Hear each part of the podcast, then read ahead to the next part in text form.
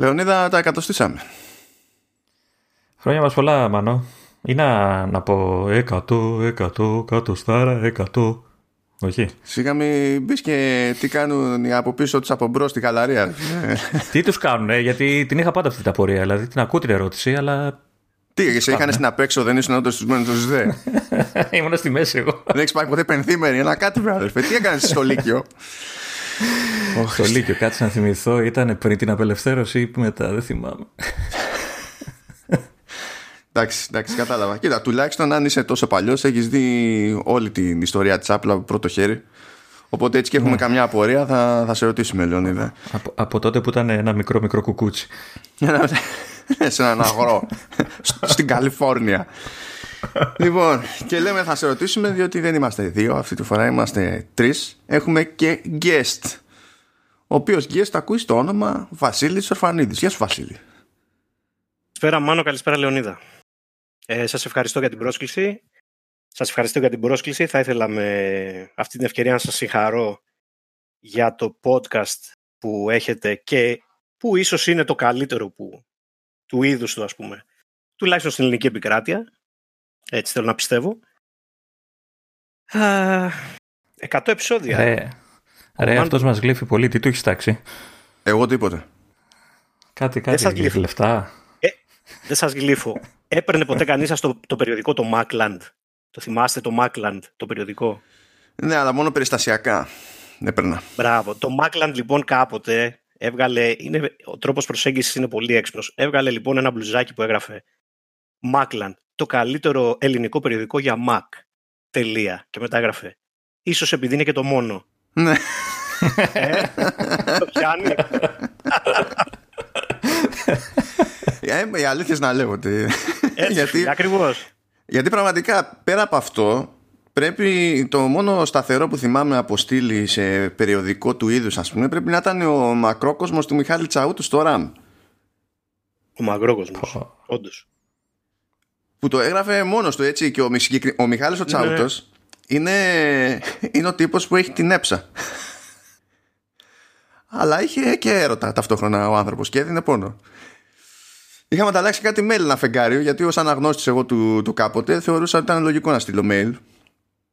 Και επειδή δεν ήταν το, το κλασικό που ισχύει τώρα που όλοι δέχονται επίθεση από παντού, ε, είχε και ο άνθρωπος mm-hmm. τον χρόνο να απαντήσει και απαντούσε στα σοβαρά. Πού να ξέρει. Αλλά εντάξει.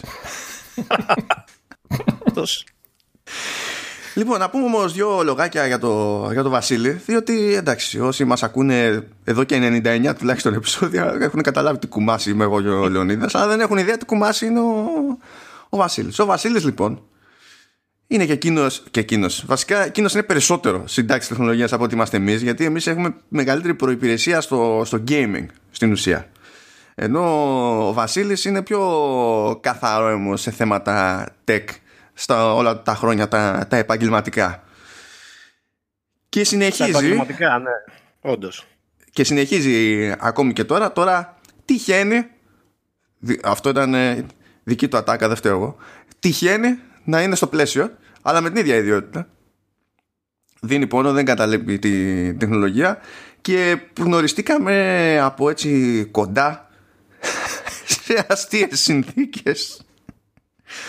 Πάνω στην Gamescom του 2019 στη Γερμανία όπου ό,τι γινόταν να πάει στραβά είχε πάει στραβά βοηθήσαμε ένας τον άλλον. Αυτό σημαίνει ότι υπήρξε και μια αλλοβοήθεια σε κάτι σνίτσελ εκεί πάνω. Και κάπως έτσι ήρθαμε πιο κοντά με τον Βασίλη ο Λεωνίδας τώρα θα μάθει πως έρχεσαι πιο κοντά με τον Βασίλη ναι, ε, έχω μια εντύπωση ότι κάτι μου κρύβεται οι δυο σας και δεν, ε, δεν μου αρέσει αυτό. Δεν τα τρίβαμε τα σνίτσελ, τα κόβαμε και τα τρώγαμε.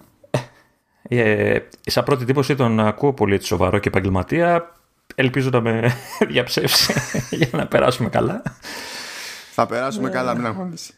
Η αλήθεια είναι ότι εκείνο το ταξίδι στο, στην Gamescom ήταν, ε, είχε πολλές αναποδιές, αλλά ήταν ένα από τα πιο ωραία και από τα πιο εντός εισαγωγικών ξένιαστα ταξίδια που έχω κάνει δημοσιογραφικής ας πούμε, δημοσιογραφικού χαρακτήρα ήταν λίγο το ότι ήταν gaming στη μέση, το ότι ήταν καλή παρέα, το ότι ήταν πολύ μπύρα. Δεν ξέρω τι από όλα έφταιγε. Αλλά πάντως ήταν ωραία εμπειρία συνολικά. Έτσι το θυμάμαι εγώ τουλάχιστον. Ναι, εντάξει, κοίτα, και εγώ είχα την ταλαιπωρία τότε που για την πρώτη μέρα δεν είχαμε ρεύμα εκεί που μέναμε. Ναι. Αλλά ακόμη και έτσι ήταν, ήταν καλό το κλίμα. Μόνο έτσι την παλεύεις βασικά όταν παίζεις τέτοιο, τέτοιο σκίσιμο. Οπότε εντάξει, μου είχε μείνει θετικό πρόσημο από, από την όλη φάση. Και η αλήθεια είναι ότι ο μισός λόγος που ήταν θετικό το πρόσημο ήταν ε, ο, ο Βασίλης και ο, λυπάμαι, έχω θέμα με τα ονόματα, αλλά θυμάμαι το Mushroom. Ο Δημήτρης. Ο Δημήτρης. ναι, φοβερό, ναι. φοβερό παιδί ο Δημήτρης. Ναι, βιντεάς, βιντεάς καθαρό έμος. Βιντεάς με όλες τις επεκτάσεις, έτσι, βιντεάς. Ναι, ναι. Δημιουργός, σκηνοθέτης, ε, μοντέρ, ε, ηχολήπτη, όλα τα πάντα. Τρελό παλικάρι, τρελό παλικάρι, ερωτευμένο με το, με το μπουφάν του Cyberpunk. Όλη την ώρα για πάντα. Δεν το έχω φορέσει ποτέ να ξέρεις.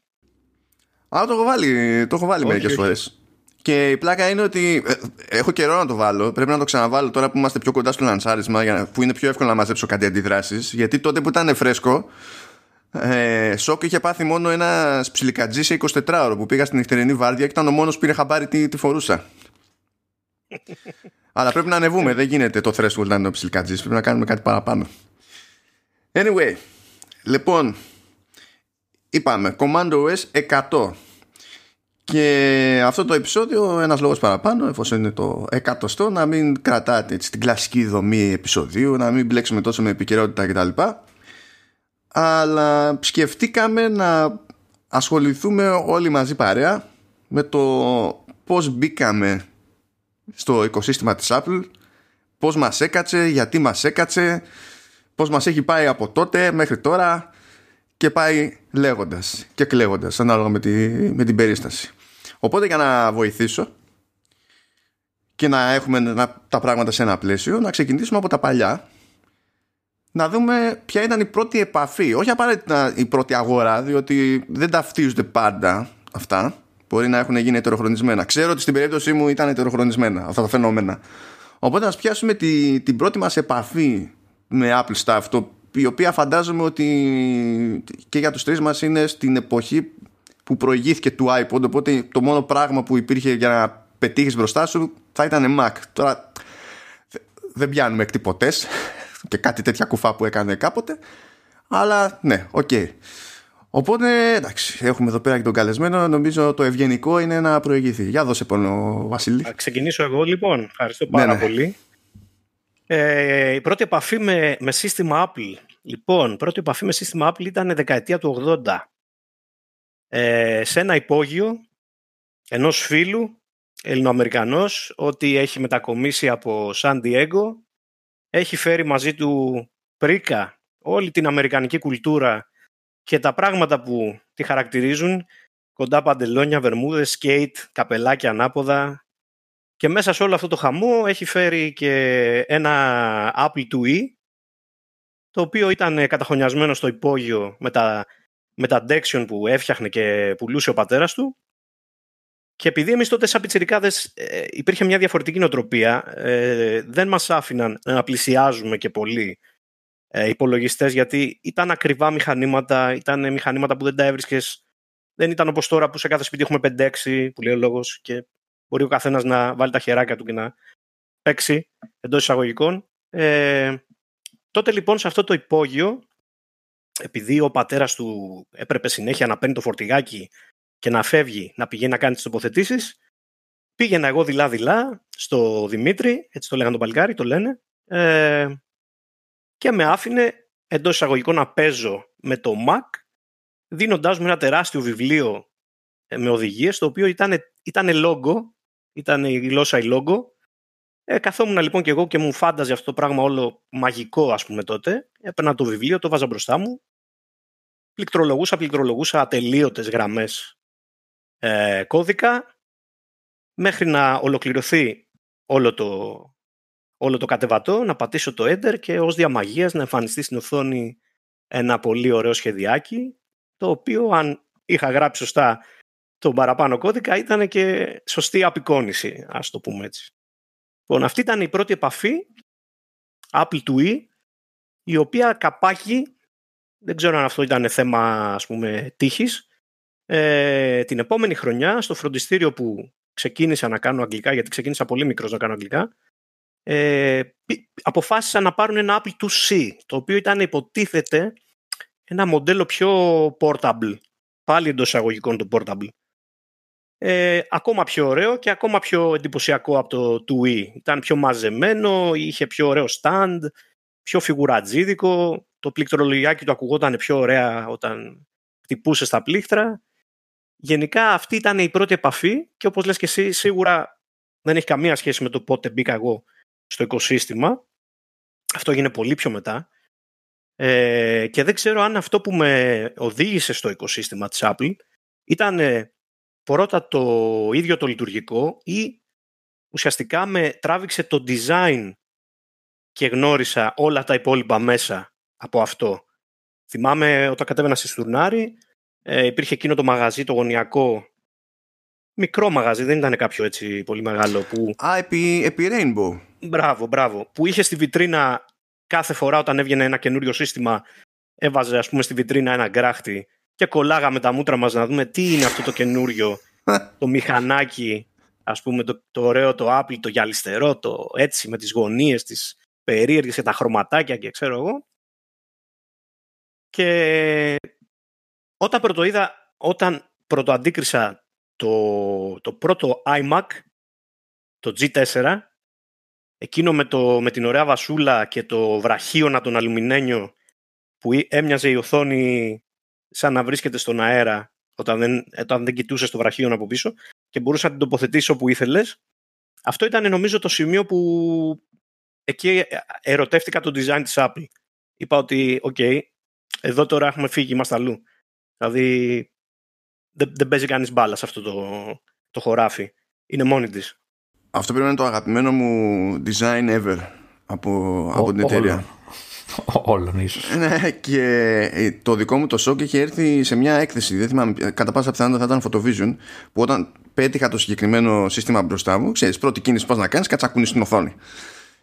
Και ήταν τόσο smooth όλη η κίνηση του βραχίωνα που δηλαδή πέραν του design που ήταν ιδιαίτερο από μόνο του έτσι όπως το έβλεπες με, τη, με την πρώτη ματιά αυτό με συγκλώνησε δηλαδή και να μην με ενδιέφερε το design με το που έκανα φραπ και έβλεπα πόσο ομαλά γινόταν η κίνηση και πόσο σταθερό ήταν τελικά το, το αποτέλεσμα στη γωνία που, που γούσταρες θα ήμουν sold μόνο γι' αυτό.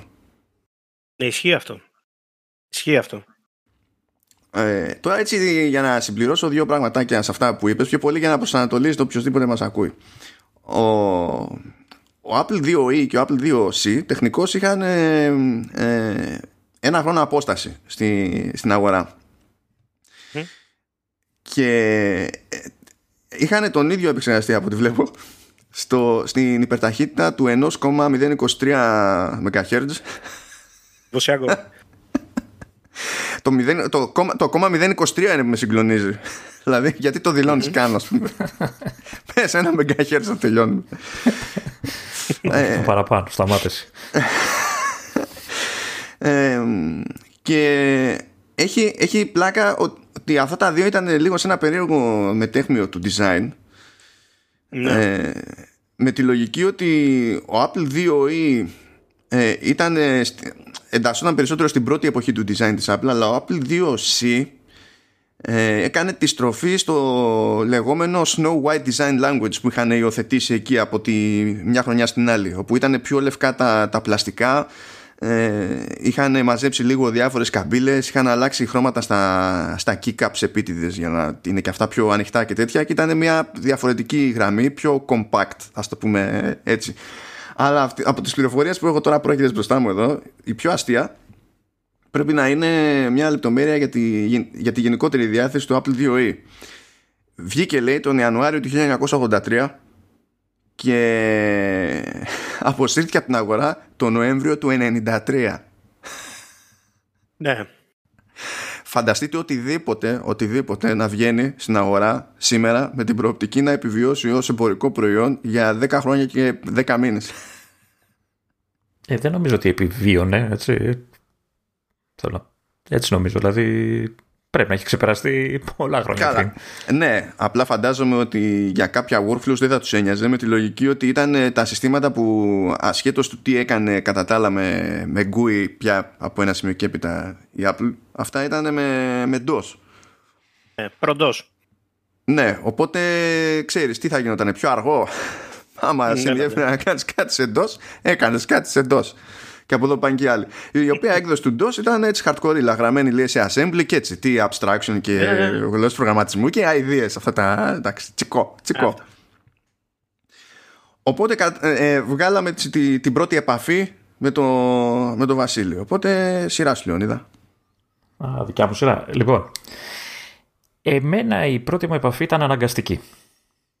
Ήταν αναγκαστική γιατί όταν προσλήφθηκα τα, το, την πρώτη φορά προσλήφθηκα στα περιοδικά ε, τα gaming που είχαμε, τότε το GamePro και το PS PlayStation Magazine Official και ποιος θυμάται από, τους- από τους παλιότερους ε, η εταιρεία ε, στο, στο τμήμα της σύνταξης είχε αποφασίσει ότι θα είχε Mac ε, όχι γιατί ήταν κάτι πολύ, ήταν πολύ προχώ η εταιρεία, έτσι, από, από τσιπιά το έκανε, γιατί τα Mac που, λέω, εγώ- που, έ- που είχα εγώ δηλαδή σαν πρώτη επαφή, ε, ήταν, να, πω- να πω την αλήθεια δεν θυμάμαι τα μοντέλα, ίσως τα ξέρεις εσύ Μα- Μάνο γιατί τα πρόλαβες, ε, ήταν Mac που είχαν 68.000 σειρά επεξεργαστή, 6840 Κοίτα. νομίζω, Είτε- Εμ, ήταν desktop μηχανήματα, ήταν όμως 6840, δηλαδή ήταν μηχανήματα του, της δεκαετίας του 90 αρχές, μέσα κάπου εκεί πρέπει να ήταν και εγώ μιλάω τώρα ότι στα περιοδικά έφτασα το 2000, τέλη του 2000 με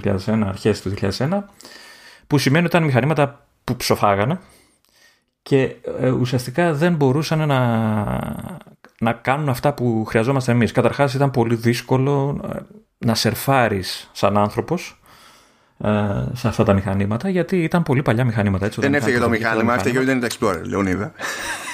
Και αυτό, αλλά και το ότι είχαν βγει σε μια εποχή που το ίντερνετ δεν ήταν ακόμα κάτι διαδεδομένα, αν, αν ήταν κιόλας, δεν ξέρω για πολλούς, δεν ήταν καν. Ε, δεν υπήρχε καν. Α, εί- είχαμε, εί- εί- είχε πολύ ωραία πράγματα. Είχε, νο- αν θυμάμαι καλά, είχε macOS 7 something, δεν θυμάμαι το κόμμα πόσο. Ε, το οποίο εμένα δεν με χάλαγε γιατί ως ε, παλιός αμυγκάς το 7 έμοιαζε πολύ με το GUI της Amiga ε, οπότε ε, το, το είχα ας το πούμε σαν πρώτη εικόνα το, το, το είχα συνηθίσει. Ε, ήταν όμως αναγκαστικό γιατί μέχρι τότε εγώ δούλευα σε PC μόνο. Ε, οπότε χρειάστηκε να κάνω μια προσαρμογή. Θυμάμαι ε, χαρακτηριστικά ε, καθότι γράφαμε πολύ κείμενα κτλ ότι κάποια στιγμή τελείωνε το κείμενό σου και έπρεπε να, να κάνεις spell check. Τι πιο απλό ε, το spell check εκείνου του μηχανήματος εκείνης της εποχής ε, ήταν μια δισκέτα η οποία ήταν μία για όλους. Και την οποία έπρεπε, έπρεπε να την ε, κάθε φορά που θέλεις να κάνεις spell check να την βάζεις στο μηχάνημα να ξεκλειδώνει, δεν ξέρω εγώ τι ξεκλείδωνε το, το πρόγραμμα το, το, του spell check. Ε, και όποιος ήθελε άλλος να κάνει έπρεπε να περιμένει τη σειρά του να του δώσει τη δισκέτα για να συνεχίσει να κάνει και αυτός spell check. Ήταν πολύ υπέροχο το συνέστημα γενικότερα. Ε, εντάξει, σερνόντουσαν σαν μηχανήματα. Θυμάμαι επίσης ότι ένα από τα μηχανήματα που, είχε, που είχαν έρθει ε, στα χέρια μου που έτυχε να δουλέψω είχε CD-ROM. Wow. Το οποίο όμως Wow. CD-ROM. Ναι, ναι, ναι, ήταν. Φαντάζομαι ήταν desktop παραδοσιακό έτσι με το κουτί κάτω από την οθόνη και τέτοια, τέτοια, τέτοια μοντέλα. Δεν μιλάω για τύπου iMac κτλ. Μιλάω για desktop παραδοσιακό κλασικό. Ε, το CD-ROM όμως αυτό που είχε, το, το tray, ήταν αφαιρούμενο. Δηλαδή το βγάζεις τελείως από το μηχάνημα.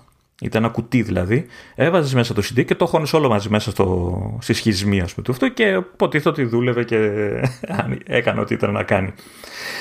Το αστείο είναι ότι γκρινιάζαμε. Γκρινιάζαμε πολύ για αυτά τα μηχανήματα γιατί ήταν παλιά, δεν μπορούσαμε να κάνουμε τη δουλειά μας όπως θέλαμε, μπλα μπλα, ξέρεις. Και τρώγαμε πόρτα γιατί, εντάξει, το κόστος αναβάθμισης γιατί ήταν αρκετά τα μηχανήματα που έπρεπε να, να, να αλλάχτούν. Ε, νομίζω ήμασταν 6-7 άτομα, πόσοι ήμασταν, δεν θυμάμαι τώρα μάνο. Ε, Στάντερ ήμασταν 5. Πέντε, θυμάμαι. όχι, ήμασταν παραπάνω. Ήμασταν τρεις μέσα και τέσσερις έξω. 7, καλά το θυμάμαι. Κάπου στους 7 πρέπει να ήμασταν. Τότε όχι όταν ήρθα εγώ. Πρέπει να ήσασταν περισσότεροι πριν. Ναι. Μπορεί, μπορεί να είναι μετά, να, να μην θυμάμαι. Πάντως κάποια στιγμή ήμασταν 7 στο χώρο. Τέλος πάντων, αυτό έχει μικρή σημασία. Ε, γκρινιάζαμε λοιπόν γιατί ο, δεν μπορούμε να κάνουμε τη δουλειά μας, δεν μπορούμε να σερφάρουμε όπως θέλουμε. Μπορού, μπορού.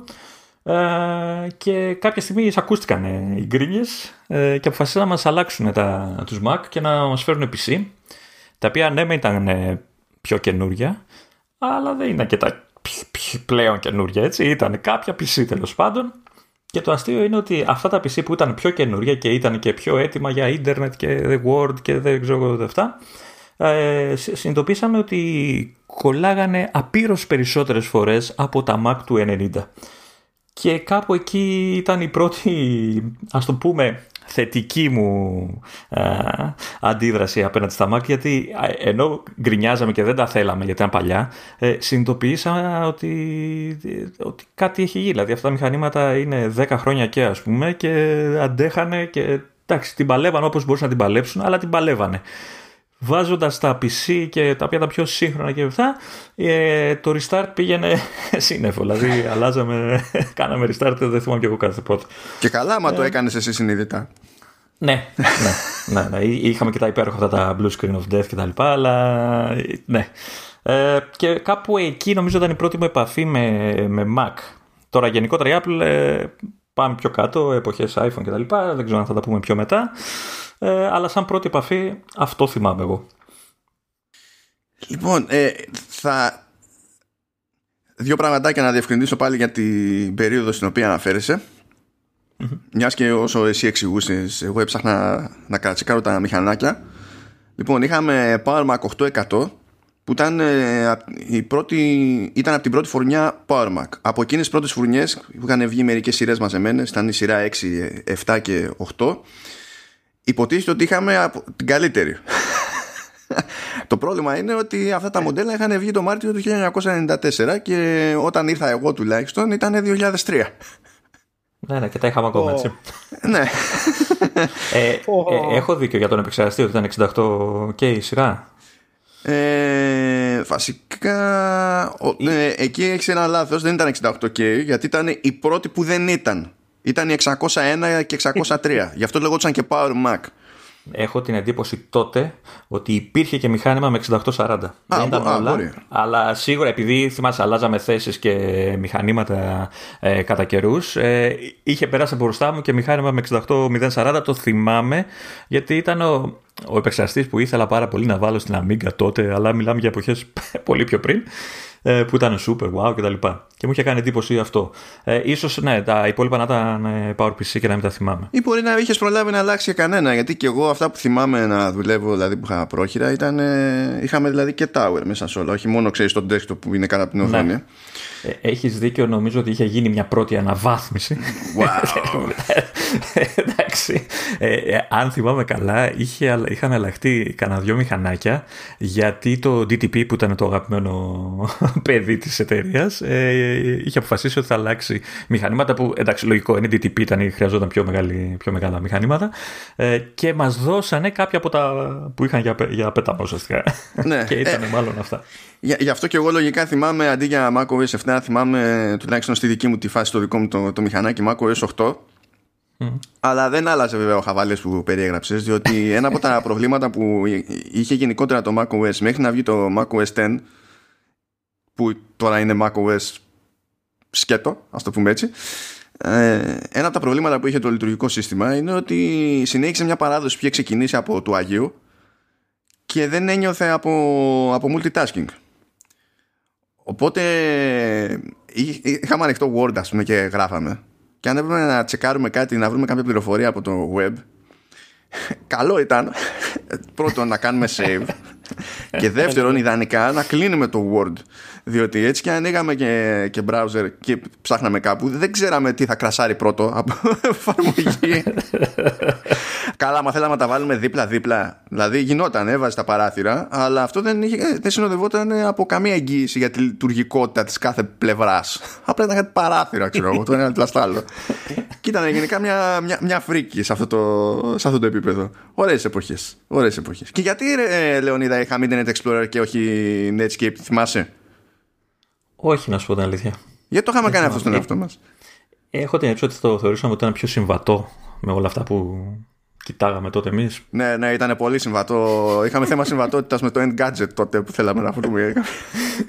Μπορεί να διαβάσουμε για νέα ψυγεία στο Consumer Electronics Show και, μας, και μπλεκόμασταν. Τέλος πάντων. Ε, anyway, πάει αυτή η παρένθεση, παύλα διευκρίνηση. Η δική μου πρώτη επαφή, περιέργως, ήρθε νωρίτερα. Και νομίζω πρέπει να ήταν 1993. Κοινώς ήμουνα 9, κάτι τέτοιο. Και θα μου πεις πώς γίνεται αυτό. Δεν είχα ούτε υπολογιστή ούτε Και γενικά στο σπίτι, ρε παιδί μου. Δεν. Ε, όταν ήρθε η ώρα ε, να ασχοληθώ εγώ γενικότερα με, με computing ήταν που φύτρωσε το, το πρώτο PC. Αλλά το 93 νομίζω ήταν η πρώτη χρονιά που διοργανώθηκε η έκθεση Photovision που τότε ήταν σχεδόν αποκλειστικά, όχι εκπεπιθήσεως, απλά ήταν έτσι αγορά, ας πούμε, που ε, δεν θα παίρναγε περαστικός εύκολα.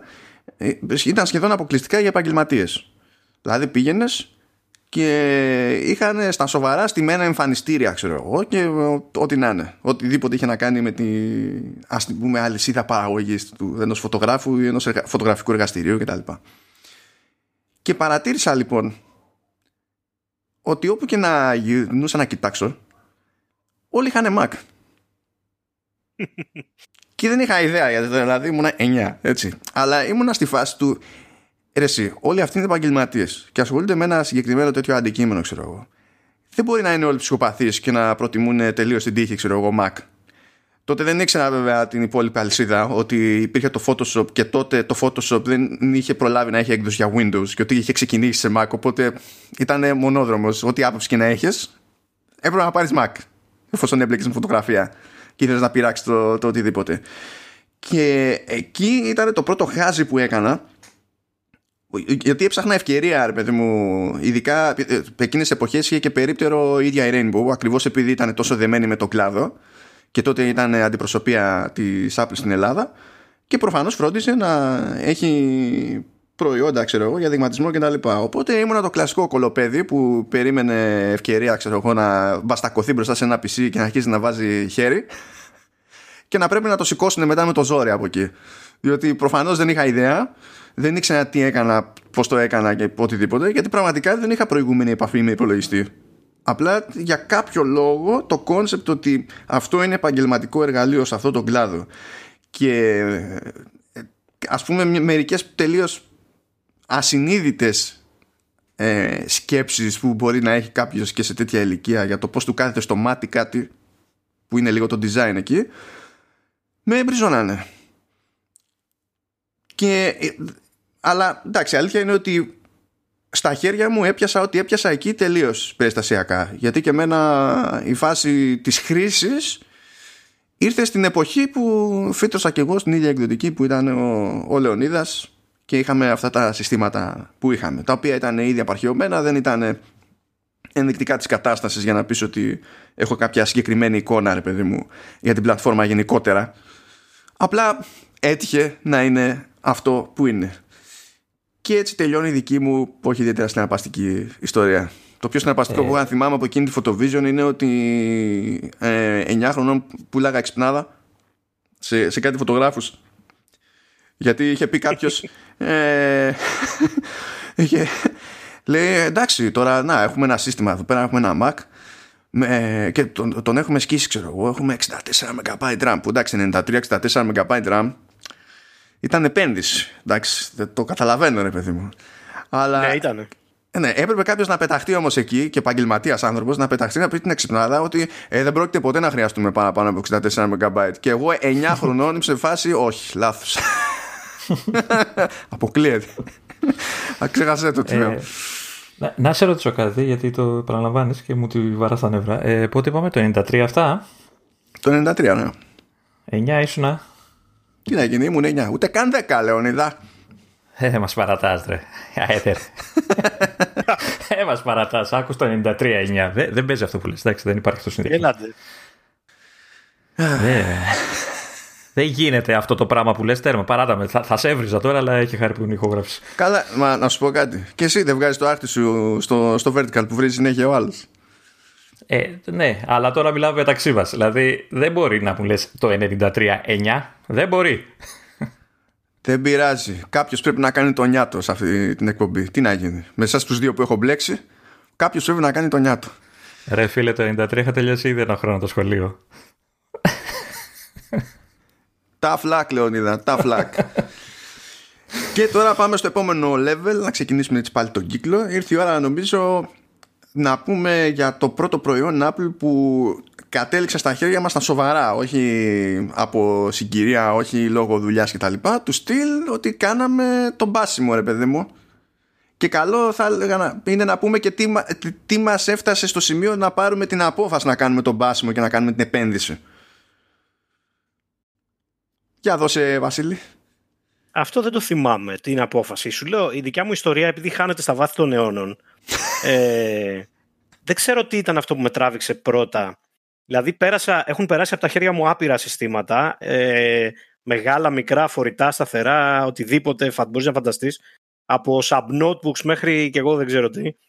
Ε, αυτό που με, που με έκανε να πάω και να πάρω, να ματώσω εντός εισαγωγικών και να πάρω το πρώτο μου iBook με G3 επεξεργαστή, ε, εκτός από το design του συστήματος, το οποίο ήταν πολύ διαφορετικό από οτιδήποτε άλλο υπήρχε εκείνη την εποχή και η μόνη εταιρεία που μπορούσε να φτάσει λίγο ας πούμε τη, αυτή την οτροπία στο θέμα του design ήταν η Sony, αν θυμάμαι καλά.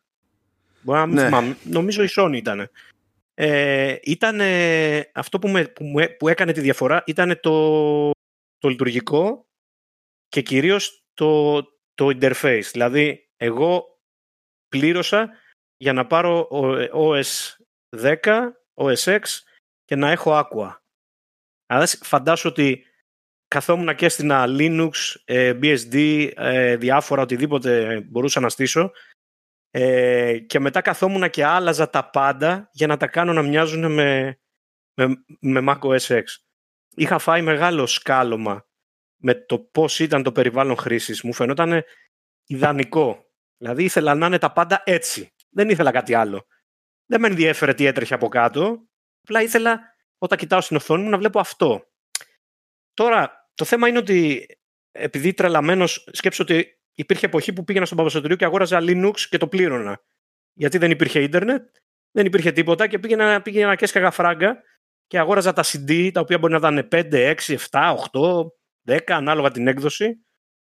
Για να πάω μετά στο σπίτι και να κάτσω να σκαλίσω το, το shell, να σκαλίσω τα εικονίδια, να σκαλίσω τις, ε, τα borders του παραθύρου ή οτιδήποτε ξέρω εγώ για να το κάνω να μοιάζει με Mac OS X το οποίο μέχρι ένα σημείο ok ωραίος ο πειραματισμός παίξαμε, κάναμε, δείξαμε, βάλαμε, βγάλαμε αλλά δεν ένιωσα ποτέ τη, ας πούμε, τη, την ολοκλήρωση αυτή που θα είχα αν είχα ένα μηχάνημα γνήσιο, σωστό από την Apple στα χέρια μου και αυτό νομίζω ήρθε με το, με το πρώτο iBook που πήρα. Και ήταν Θυμάσαι ιδιαίτερα ποιο iBook πάρει; Ήταν το iBook το 14, το G3. Ο επεξεργαστής πρέπει να ήταν ή 900 ή 800 ε, MHz, δεν θυμάμαι τώρα ακριβώς. Θυμάμαι όμως ότι ε, είχε 128 μνήμη και ζήτησα τότε, ε, τους λέω παιδιά μπορούμε να κάνουμε καμιά, γιατί η Apple ξέρεις βγάζει ένα σύστημα και σου λέει αυτό είναι φίλε μου. Ό,τι θες από εκεί και πέρα θα ξαναβάλεις το χεράκι στην τσέπη και θα ξαναβάλεις λεφτά για να, το... για να επεκτείνεις τις δυνατότητές του. Και θυμάμαι ότι ζήτησα άλλα 256 ε, MB μνήμη και μου φαινόταν εξωπραγματικά γρήγορο το σύστημα. Όπως λες με το Photoshop έκανα τότε ο κουμπάρος μου είχε αγοράσει ένα, ένα Toshiba το οποίο ήταν το τρέχον μοντέλο ας πούμε εκείνη την εποχή και το βάλαμε δίπλα-δίπλα και κάναμε και οι δύο launch στο Photoshop και συγκρίναμε πόσο πιο γρήγορα άνοιγε στο δικό μου μηχανάκι σε σχέση με το δικό του και πόσο πιο ωραία δούλευαν, πόσο πιο ωραία ανοίγαν τα μενού, πόσο πιο ωραία φαινόταν όλη αυτή η διαδικασία ας πούμε, ε, που στο PC φαινόταν ελαφρώς πιο άχαρη από ό,τι στο, στο Mac. Ήταν ας πούμε αυτό. Είχε, είχε τις σαχπινιές του έτσι, τώρα μην λέμε, είχε καλωδιάκι με, με φως ε, εκεί που έγινε, γινόταν η ένωση με το βίσμα για να φορτίσει. Από κάτω, όταν το γίναγες στούμπα, είχε την μπαταριούλα που πάταγες στο κουμπάκι και έβλεπες, ε, είχε λεντάκια και σου έδειχνε τη στάθμη ακόμα και όταν το σύστημα ήταν κλειστό. Ε, είχε το ωραίο το πληκτρολογιάκι. Ήταν δηλαδή πολύ προσεκμένο το, το συστηματάκι αυτό. Ήταν πολύ όμορφο. Οπότε ήταν το, για να προσανατολιστούμε λίγο, ήταν ε, μοντέλο λευκό, όχι το χρωματιστό τύπου Clamshell. Όχι, όχι, όχι. Δεν ήταν, δεν ήταν από αυτή τη σειρά. Φαντάσου ότι όταν το πήρα εγώ ήταν dual boot, ε, classic, εννιάρι και OS X. Α, ναι, το κάνανε αυτό για κάποια χρόνια. Ναι. Αυτή τη φάση. Μπράβο. Και μάλιστα επειδή δεν είχε γραμματοσύρες, ε, θυμάμαι ότι μου είπαν αυτοί ότι «ΟΚ, κάτσε να σου περάσουμε και κάποια πραγματάκια που το κάνουμε για τον πελάτη, ρε παιδί μου, για να μπορεί να δουλέψει και πιο νορμάλ ο άνθρωπος, να μην τρέχει να ψάχνει». Το μεγάλο πρόβλημα εκείνη την εποχή ήταν ότι δεν υπήρχε γρήγορο ίντερνετ, δεν υπήρχε... Δεν μπορούσα να πάω σε κάποιον και να του πω «Ξέρεις κάτι, τι έχεις από, από, από λογισμικό για Mac, δώσ' μου όλα». Υπήρχε αυτό το πράγμα, ήταν πολύ δύσκολο. Δηλαδή έψαχνε ο ένας με τον άλλο να βρούμε κάτι να πάρε, δώσε. Δεν ήταν σαν το PC που έπαιρνα πέντε δισκέτες, τις έκανα κόπη και τις μοίρασα όλη την γειτονιά. Δεν ήταν έτσι. Ήταν διαφορετικά τα πράγματα. Αυτό είναι παράνομο. Ε, τώρα... Ψάρωσε.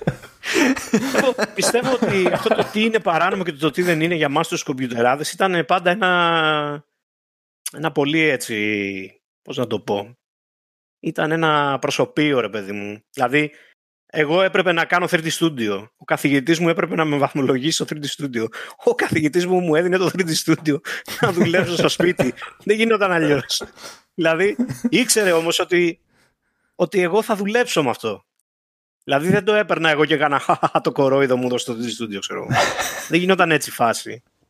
Ήτανε, ε, και, και μάλιστα η Apple με έβαλε στο τριπάκι σαν χρήστη αυτό το, το λέω αυτό το πράγμα και το λέω και το, το στηρίζω ότι η, η Apple με έβαλε στη φιλοσοφία, καλώς κακώς, τώρα κάποιοι κοροϊδεύουν, OK, okay, με έβαλε στη φιλοσοφία να αγοράζω λογισμικό γνήσιο για μένα. Δηλαδή, όταν θες να κάνεις τη δουλειά σου, πρέπει να μάθεις να αγοράζεις λογισμικό. Τέλος. Αυτό είναι. Δηλαδή, όπως και με τα games, ήταν ωραία η εποχή που είχαμε το πισάκι και βάζαμε πάνω ό,τι θέλαμε έτσι, ακόμα το κάνουν κάποιοι. Αλλά αυτό το πράγμα όσο μεγαλώνεις καταλαβαίνεις ότι είναι ανώφελο και κάποια στιγμή γυρίζει boomerang για όλους αυτό το πράγμα. Πρέπει να το... δεν ξέρω. Ε, η νοοτροπία αυτή... Εγώ από αυτό το σημείο και μετά άρχισα να το καλλιεργώ αυτό το πράγμα.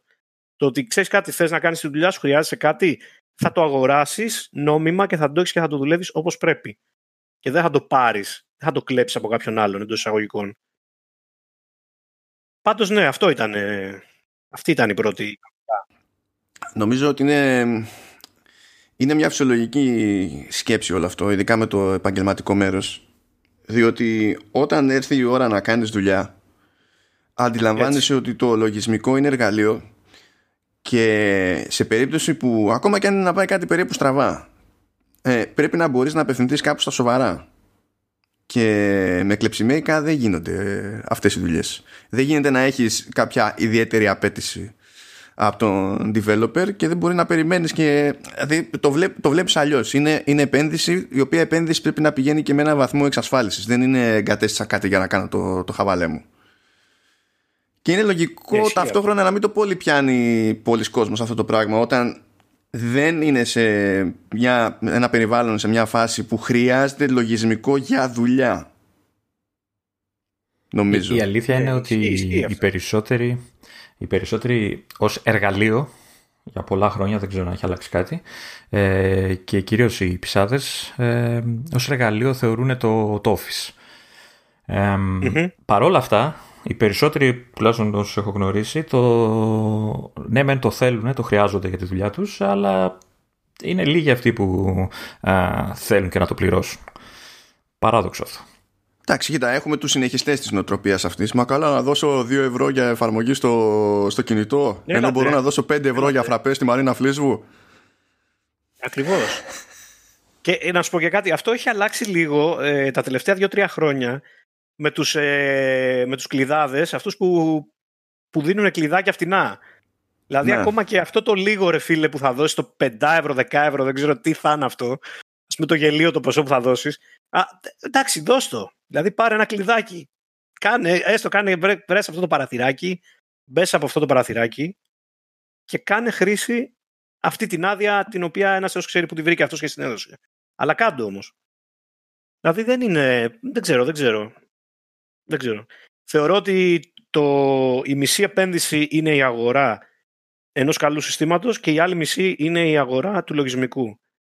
Και ε, όταν ακούω, ειδικά αυτές τις, τώρα, σε αυτή την εποχή που ακούω ανθρώπους και λέει έχεις Windows 10 σπασμένα, δηλαδή όταν ακούω αυτό το πράγμα ρε φίλε, είναι να γυρίσεις να του πεις στο αλλού γιατί ρε αγόρι μου, γιατί, γιατί σπασμένα; Όχι, όχι. Με άλλη, άλλη ερώτηση του το απευθύνεις. Εσύ έχεις μούτρα σπασμένα, πες του. Ε, μα είναι χαζομάρα. δηλαδή, όταν του πεις ότι αυτό που, η, η, ψυχή, η ψυχή του μηχανήματός σου, αυτό που θα το κάνει να, να σου αποδώσει αυτό που, που θέλεις, που φαντάζεσαι ότι μπορείς να πάρεις από αυτό, δεν ξέρεις από πού κρατάει σκούφια της. Τι έχει γίνει πάνω σε αυτό το πράγμα, ποιος το έχει πειράξει, ποιος το έχει χαλίσει. Και σου λέει, Όχι, δεν είναι, δεν υπάρχει πρόβλημα, το έχω, το έχω, το έχω βάλει σε 20 PC, μια χαρά είναι, δεν τρέχει τίποτα. δηλαδή, ακούς κάτι τέτοια και μετά αναρωτιούνται από πού βγαίνουν τα zombie, τα zombie networks και δεν ξέρω εγώ τι μετά. Τέλος πάντων. Τι να εξηγήσεις. Για πες Λεωνίδα για το δικό σου το άλμα. Ε, το δικό μου το άλμα ήταν ε, πιο της μόδας. Ε, περί το 2010 αποφάσισα ότι ήρθε η ώρα να πάρω το πρώτο μου smartphone. Τότε είναι η εποχή που είχε γίνει η μεγάλη έκρηξη με τα iPhone. Ε, είχε βγει το iPhone 4. Ε, ερχόμουν από Sony Ericsson Aino. Δεν ξέρω αν το ξέρει κανείς. Mm. Ένα περίεργο τηλέφωνο το οποίο δεν ήταν smartphone, πουλάγε μούρι ότι ήταν smartphone, είχε μια, ένα περίεργο form factor γενικότερα. Ήταν από αυτά που ξέρεις ε, τα έσαιρνε για να ανοίξει το πληκτρολόγιο. Ξέρεις, ξέρεις, το έσπρωγες στην οθόνη προς τα πάνω για να ανοίξει το πληκτρολόγιο. Αλλά όταν το έχεις κλειστό ήταν touch η οθόνη. Και υποτίθεται ότι είχε και ψεύτο εφαρμογές και τέτοια. Μετά από καζούρα συναδέλφου στο μεταφραστικό γραφείο που δούλευα τότε, ε, ο οποίος μου δείχνε το iPhone και μου το τρίβε στη μούρη 999. Αυτό είναι smartphone. Λέω δεν γίνεται. δεν μπορεί αυτός και όχι εγώ. Ε, μου κάτσε ε, και μου κάτσε καλά γιατί ε, η μετάβαση έχει τσάμπα. Ε, η υπερπροσφορά από το τότε δίκτυο κινητή τηλεφωνίας, δεν θυμάμαι καν ποιο ήταν, νομίζω ήταν η Wind. Ε, σε φάση, ξέρεις, ε, τελείω το συμβολίο σας να κάνουμε μια αναβάθμιση, να σας κάνουμε μια προσφορά. Κάτι έγινε, ήταν τότε πιο καλά τα πράγματα, δεν ξέρω. Και μου σκάσε iPhone 4 τσάμπα. Ε, ήταν και η νομοθεσία άλλη τότε για τις επιδοτήσεις βασικά. Ναι, ε, βέβαια, ε, βέβαια ήξερα ότι ουσιαστικά δεν το δικαιόμουν. Δηλαδή, τσάμπα. Έπρεπε να δώσω κάποια λεφτά. Τώρα τι έγινε, τι έκανε η τότε κοπέλα, δεν ξέρω ποιο να της πω ένα ευχαριστώ μεγάλο μετά από τόσα χρόνια. Ε, μου σκάσε το, το κινητό τσάμπα. Ε, εννοείται ήταν ε, έρωτας με την πρώτη ματιά. Ε, Γεια σου ε, Retina Display. Όχι μόνο Retina Display και το design, το, το τετραγωνισμένο αυτό το πραγματάκι που γουστάρω ακόμα. Γενικά ήταν ένα, νομίζω από... Ναι, ε, νομίζω ήταν από τα πιο όμορφα iPhone που έχουν κυκλοφορήσει σαν εταιρεία.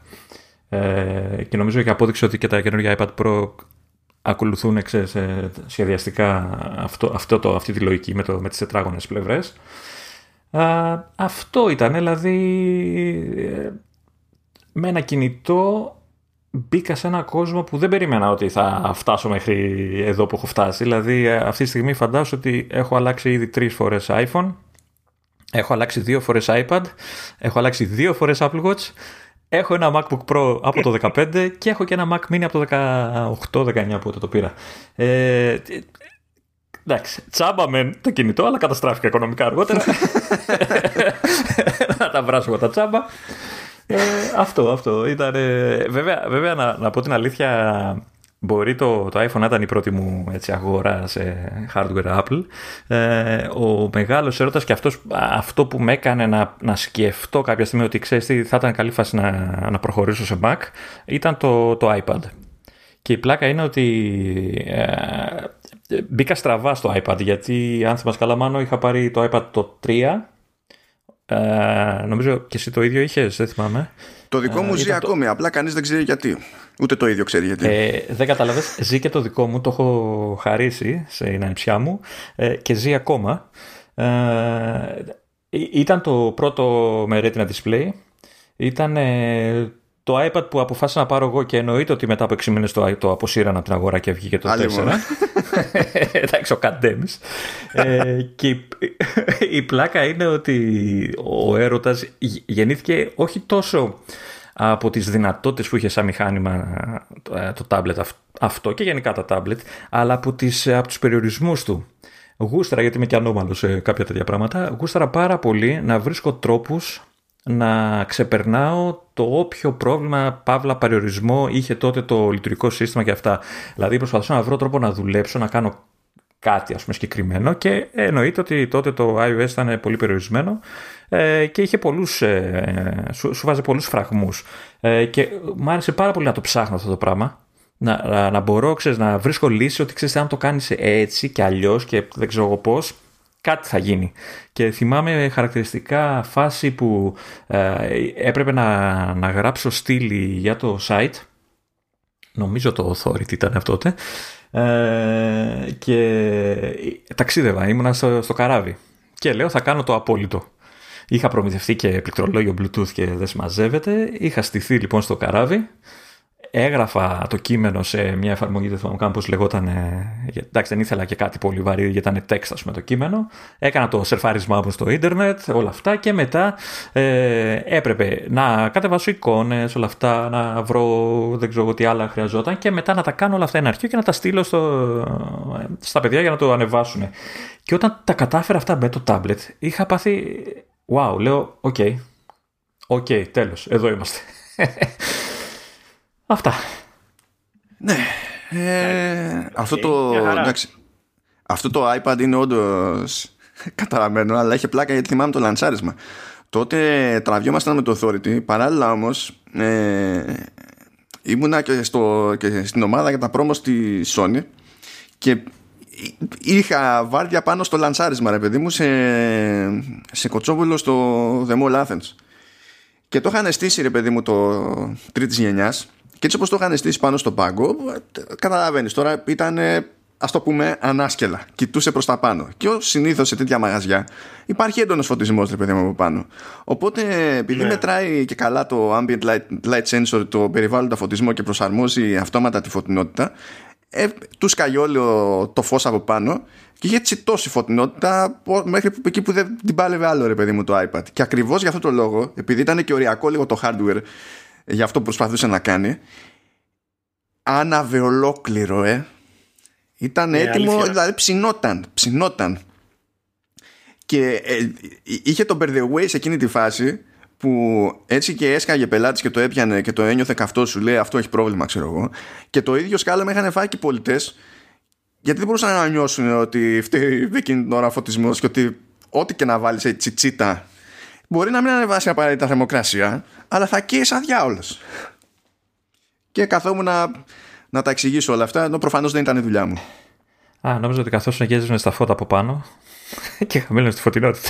Γιατί ικανός έχω γι' αυτό. Όχι, κοίτα, αν ήταν να κάνω τέτοιο κόμπο, θα έζηνα τα φώτα για ατμόσφαιρα σε όλο το μαγαζί. Για να δοκιμήσω κι εγώ. Αλλιώς τι, σε ένα σημείο δεν, δεν έχει γούστο. τσίτα, μιλάμε τσίτα και να, παίζει, και να παίζει και βίντεο όλη μέρα, έτσι. Ναι, ναι, ναι. Αυτό. ναι. Όλη μέρα ε, ήταν πραγματικά ψινότανε το μηχανάκι. Ψινότανε. Αλήθεια. Απο, απορώ πώς, πώς δεν κλάταρε ποτέ εκείνο το, το demo unit. Απορώ. Το, το οποίο, για να θυμίσω, είχε βγει το 12, έτσι. Ναι. Ε, τώρα, μήνα, Ήτανε Μάρτιος 12, κάτι τέτοιο, Απρίλιος. Ναι. Έχει πλάκα γιατί μπήκα στο wiki και γράφει σε release date και έχει αρκετούς μήνες, μάλλον τα πάει με αγορές ε, και από κάτω discontinued ναι. October 23, ξέρεις, του, του, του, ίδιου χρόνου, δηλαδή, εντάξει. Ο Καντέμις, εγώ το πήρα, εγώ το, ε, εξαιτίας μου το αποσύρανε. ε, λοιπόν, σειρά μου, εγώ έκανα την αρχή με προϊόν Apple Μ' αρέσει που ο καθένας έχει ξεκινήσει με τελείως άλλο product line εντωμεταξύ. Έκανα την, την αρχή με προϊόν Apple το 2004 με iPod. Ε.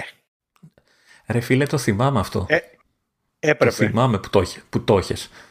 πω, πω, το θυμάμαι ακόμα. Το κλασικό, εκείνο το, το χοντρό. Με το δίσκο. Ναι, με τη μεταλλική την πλάτη, το σκληρό δίσκο και εντάξει, ήταν με click wheel πάνω, δεν ήταν με scroll ναι. wheel. iPod Classic. Ναι, δεν, το, δεν τα είχαν βαφτίσει ακόμα classic. Πιο μετά ήταν που τα. Mm. Ήταν το classic, το design το legit όμως, πριν χρειαστεί ο διαχωρισμός ναι. στο όνομα. Ε, ήταν στην ουσία η πρώτη έκδοση iPod που έβγαινε με υποστήριξη για Windows. Οπότε ήταν και η χρονιά που έσκαγε και το iTunes για, για Windows. Ήταν κοσμοϊστορικές εποχές. Εκεί που στην παρουσίαση ο Jobs έβγαινε και έλεγε ότι πάγωσε η κόλαση. Να, να υποθέσω όταν λες έσκαγε το iTunes στα Windows ε, είναι κυριολεκτικά αυτό έτσι γιατί δεν πρέπει να έχεις στανιάρι από τότε ποτέ σαν εφαρμογής στα Windows. Μα γιατί, γιατί, αφού είναι καταπληκτική εφαρμογή. Ειδικά σε Windows είναι, είναι ακόμα καλύτερη πάντα. Ε, το, το αστείο είναι ότι το αστείο είναι ότι επειδή εγώ είχα τότε μόνο iPhone ας πούμε και τα λοιπά, η επαφή μου ήταν μόνο μέσω των Windows που είχα τότε ένα PC ε, και όταν χρειαζόμουν κάτι ξέρεις, να κάνω sync και τα λοιπά ε, έβαζα το iTunes του, ε, στα Windows. Ε, και θυμάμαι νομίζω σε ένα ρώταγα πάνω, ρε εσύ του λέγα άντε εγώ να, να, να, να σκάσω να πάω να πάρω ένα Mac. Έχει τόση διαφορά το iTunes σε σχέση με τα Windows γιατί είναι πολύ τραγικό. Ε, εν τω μεταξύ ήταν και η εποχή που υπήρχε και ο Safari στα Windows. Άλλο τραγικό. Ναι, άλλη, άλλη τραγωδία. Ναι. Και, και να μου λέει ο Μάνος να μου λέει ρε, σε καμία σχέση, άλλο πράγμα. Του λέω δεν μπορεί ρε, να είναι τόσο χάος η διαφορά. Και ναι, είναι. Δεν, Safari σε Windows είναι από τα πιο λυπηρά software products της Apple σε άλλο σύστημα. Δηλαδή πρέπει να είναι πιο λυπηρό και από την εφαρμογή Apple Music σε Android που τρέχει περίοδο που λέτε ήταν τώρα στην εποχή που είχε νομίζω δύο καλώδια μέσα ε, γιατί ο, ο, ο φορτιστής το power break που είχε ε, είχε, είχε βίσμα είχε, είχε υποδοχή για firewire αλλά εφόσον ήταν και για Windows το iPod, δεν μπορούσε με straight face η Apple να υποθέσει ότι είχες ε, Windows PC με Firewire πάνω. Οπότε είχε και καλώδιο που ήταν φάση ναι μεν Firewire από τη μία μπάντα για, το, για τη φόρτιση αλλά USB από την άλλη να μπορείς να το συνδέσεις κάπως. Και ήταν όλο αυτό το, το περίεργο, όχι τώρα που με κάθε ευκαιρία εξαφανίζεις πράγματα από τη συσκευασία. Εκεί σου έλεγε πάρε παιδί μου να έχεις. Και ε, είχα, είχα βασικά και ήθελα κάτι για το, για το προφανή λόγο να μπορώ να ακούω μουσική on the go κτλ. Ε, στη μετά Walkman και Discman εποχή γιατί τότε όντως είχα συνηθίσει να έχω κάποιο τρόπο να ακούω μουσική εν κινήσει οπότε ήταν μια, ένα, ένα λογικό επόμενο βήμα λόγω εποχής τέλος πάντων σε μια προσπάθεια εξυγχρονισμού ας πούμε. Ποιο Walkman ρε εσύ 9 χρονών το 93 Παράτα μας που πρόλαβες και το Walkman. Αφού είχα και Walkman τι να γίνει ρε φιλαράκι Τώρα εγώ φίλος είχα, είχα audio CD τα, Δεν θυμάμαι που τα έχω ξαναπεί αυτά. Είχα audio CD player ε, JVC για κάποιο λόγο το, το 86 όταν ήμουν 2 και ξέρεις τι έβαζα να ακούσω το 86 όταν ήμουν 2 Φυσικά με support Γιατί όταν είσαι 2 δεν λες βάζω ένα CD κάπου τα, τα, ζουζούνια το 86 πια. όχι φίλε, όχι. Γιάννη. Τι Γιάννη, το Ιάννη. Γιάννη. λυπηρός, λυπηρός από τότε. Παραδοσιακά. Οπότε τέλος πάντων για κάποιο λόγο ήμουν λίγο μαθημένος στο να έχω μουσική πρόχειρη με τον έναν τον άλλο τρόπο ρε παιδί μου. Οπότε ήταν ένα, ένα λογικό βήμα και ταυτόχρονα συνδυόταν με τον γκαημό μου να έχω κάτι από την Apple. Διότι εγώ είχα πάθει τη legit τη ζημιά στον εγκέφαλο ε, λίγο πριν βγει ο πρώτος iMac. Ήμουν στη φάση που μου κάνανε λίγο κλικ τα case designs που είχαν γενικότερα η Power Mac. Τότε δεν είχα ιδέα βέβαια ότι και τότε έφταιγε ο, ο Ive γιατί ήταν ήδη στην εταιρεία εκεί πέρα.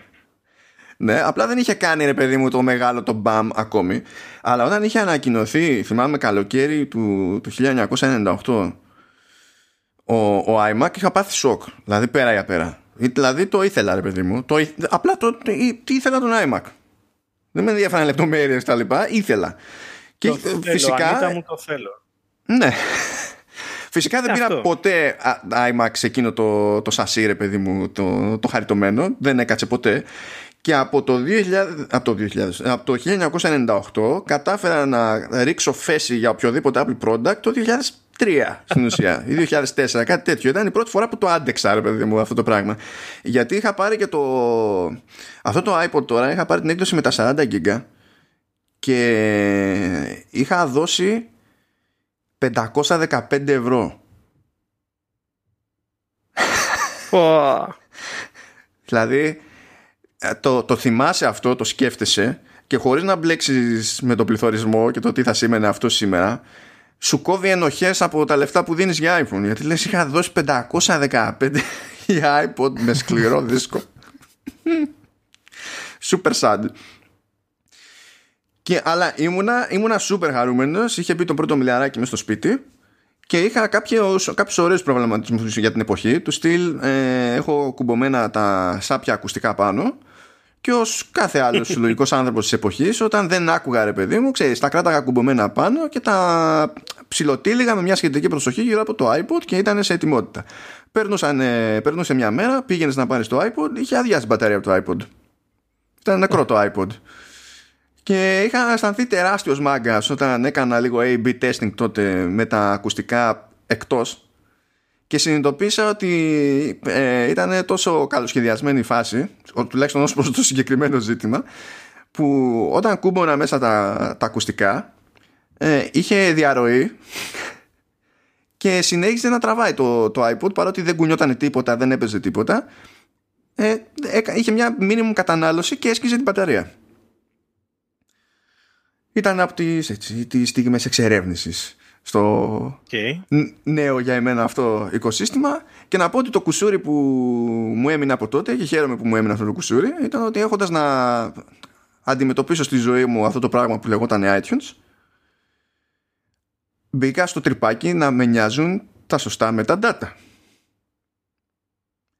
Όταν γκρίνιαζε λοιπόν οποιοδήποτε που είχε κατεβάσει μια ιδέα από τον Napster και είχε 8 δισεκατομμύρια special characters στο artist name ε, και το κανονικό πεδίο ξέρω εγώ για το όνομα του, του κομματιού έλεγε Κιάμος ενώ το κομμάτι ήταν μετάλλικα και προσπαθούσε να με πείσει ναι. ότι το πρόβλημα είναι το iTunes όχι ότι κάποιος ήταν ψυχοπαθής όταν πέρναγε με τα data ε, έλεγα ότι παιδιά δεν πειράζει. Εσείς θα κάθεστε να υποφέρετε, θα κάνετε πέρα δόθε στα, στα folders, θα κάνετε τους καμπόσου και μια μέρα των ημέρων που θα χρειαστεί να δουλέψετε με metadata θα τον φάτε και εγώ θα είμαι ready.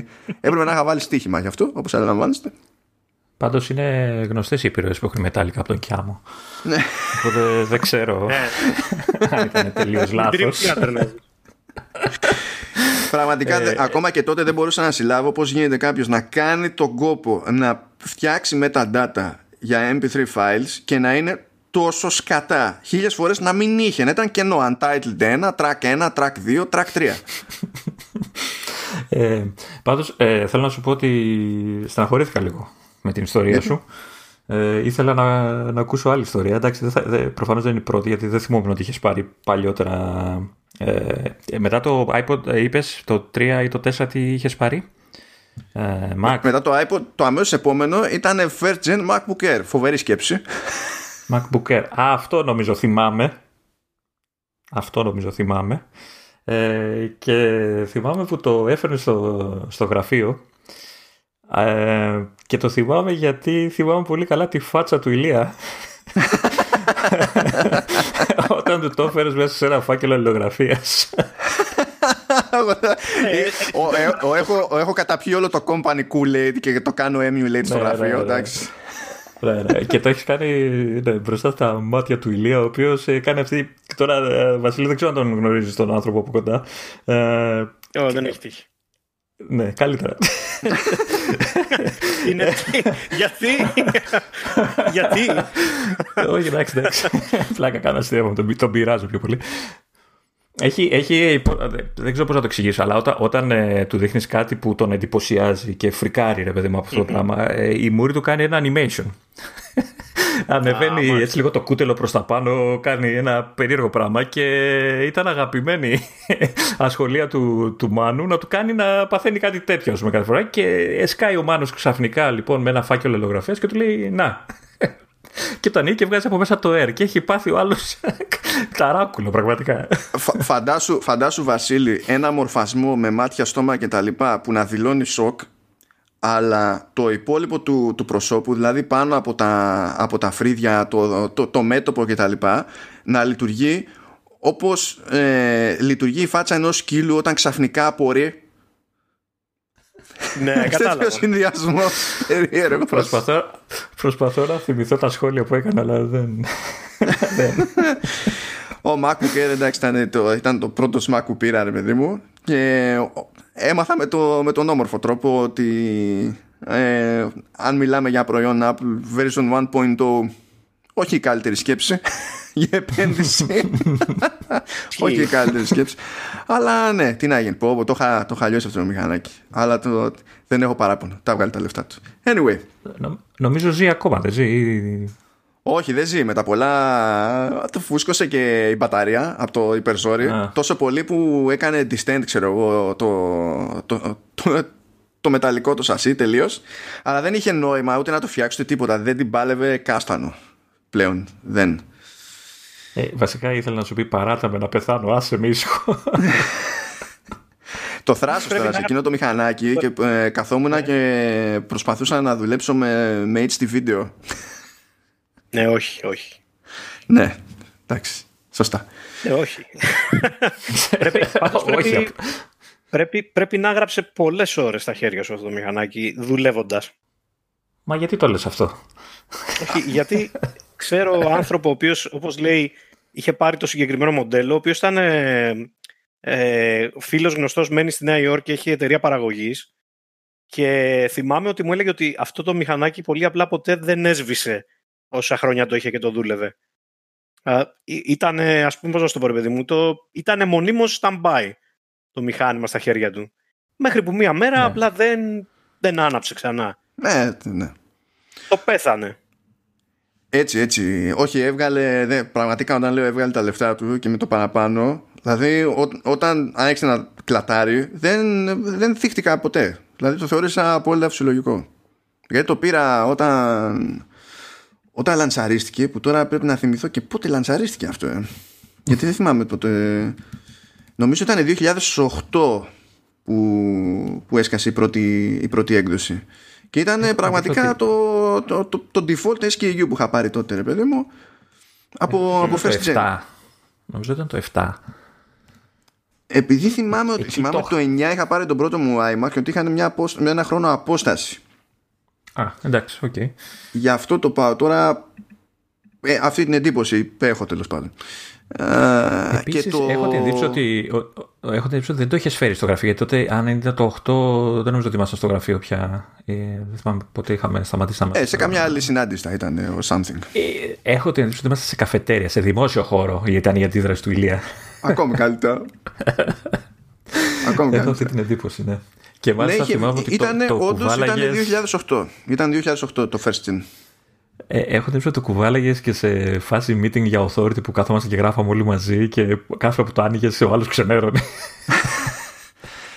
το καλύτερο που έκανα ήταν ότι φρόντιζα να το έχω μαζί μου για να κρατάω σημειώσεις κάθε φορά που είχαμε εσωτερική εκπαίδευση για νέα βάιος στη Sony. Έτρωγα καντήλια βέρτα, αλλά δεν, δεν, μπορούσα να αντισταθώ. Ήταν πολύ εύκολο να κάνω αυτό το αστείο. Κάθε φορά. είχα πάει, Όπως είχα πάει εγώ σε παρουσίαση της Nokia και είχα αφήσει πάνω το Sony Ericsson που είχα. Πάω στο αυτό και μου λέει, μου λέει η υπεύθυνη του marketing, μου λέει, ε, αυτό θα τα αλλάξουμε, μου λέει πλέον. και να σου πω, ε, είμαι, είμαι τελείως αντι-fanboy της Nokia. Ήθελα να του πω, αλλά λέω κάτι, άστο.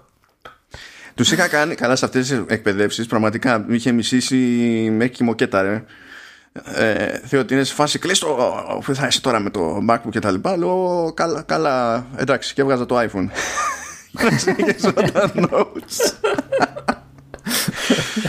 anyway ε, ωραία λοιπόν είπαμε και για το μπάσιμο ε, και νομίζω ότι είναι ώρα να πούμε με τι διάλογο δουλεύουμε θα, θα κάνουμε απολογισμό Α, απολογισμό. Εγώ νόμιζα θα κάνουμε απολογισμό.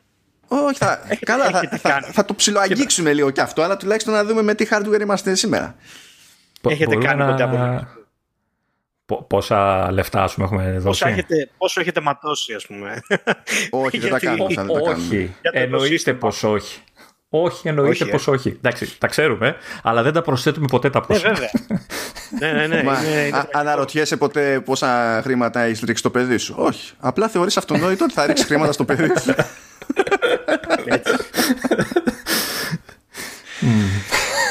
για, για πάμε Βασίλη, για πες μας για την εργαλειοθήκη σου.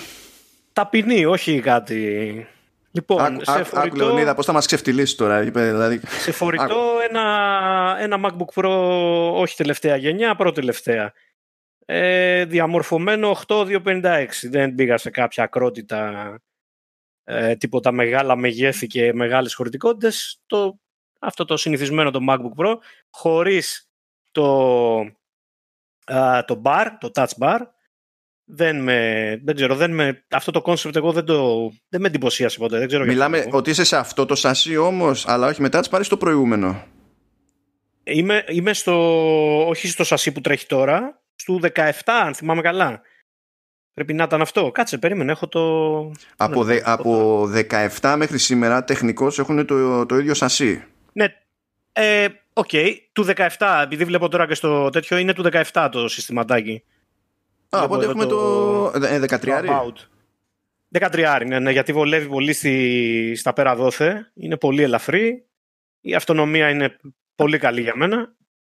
Ε, λες ότι είναι χωρίς touch bar, άρα δεν είναι pro ή ήταν και τα pro χωρίς touch bar, υπήρχε και... Είχαν ένα pro που ήταν χωρίς touch bar. Mm, okay. Που ήταν και με δύο θύρες, Thunderbolt αντί για τέσσερις. Ναι, με δύο ναι. είναι, με δύο. Αυτό το μοντελάκι.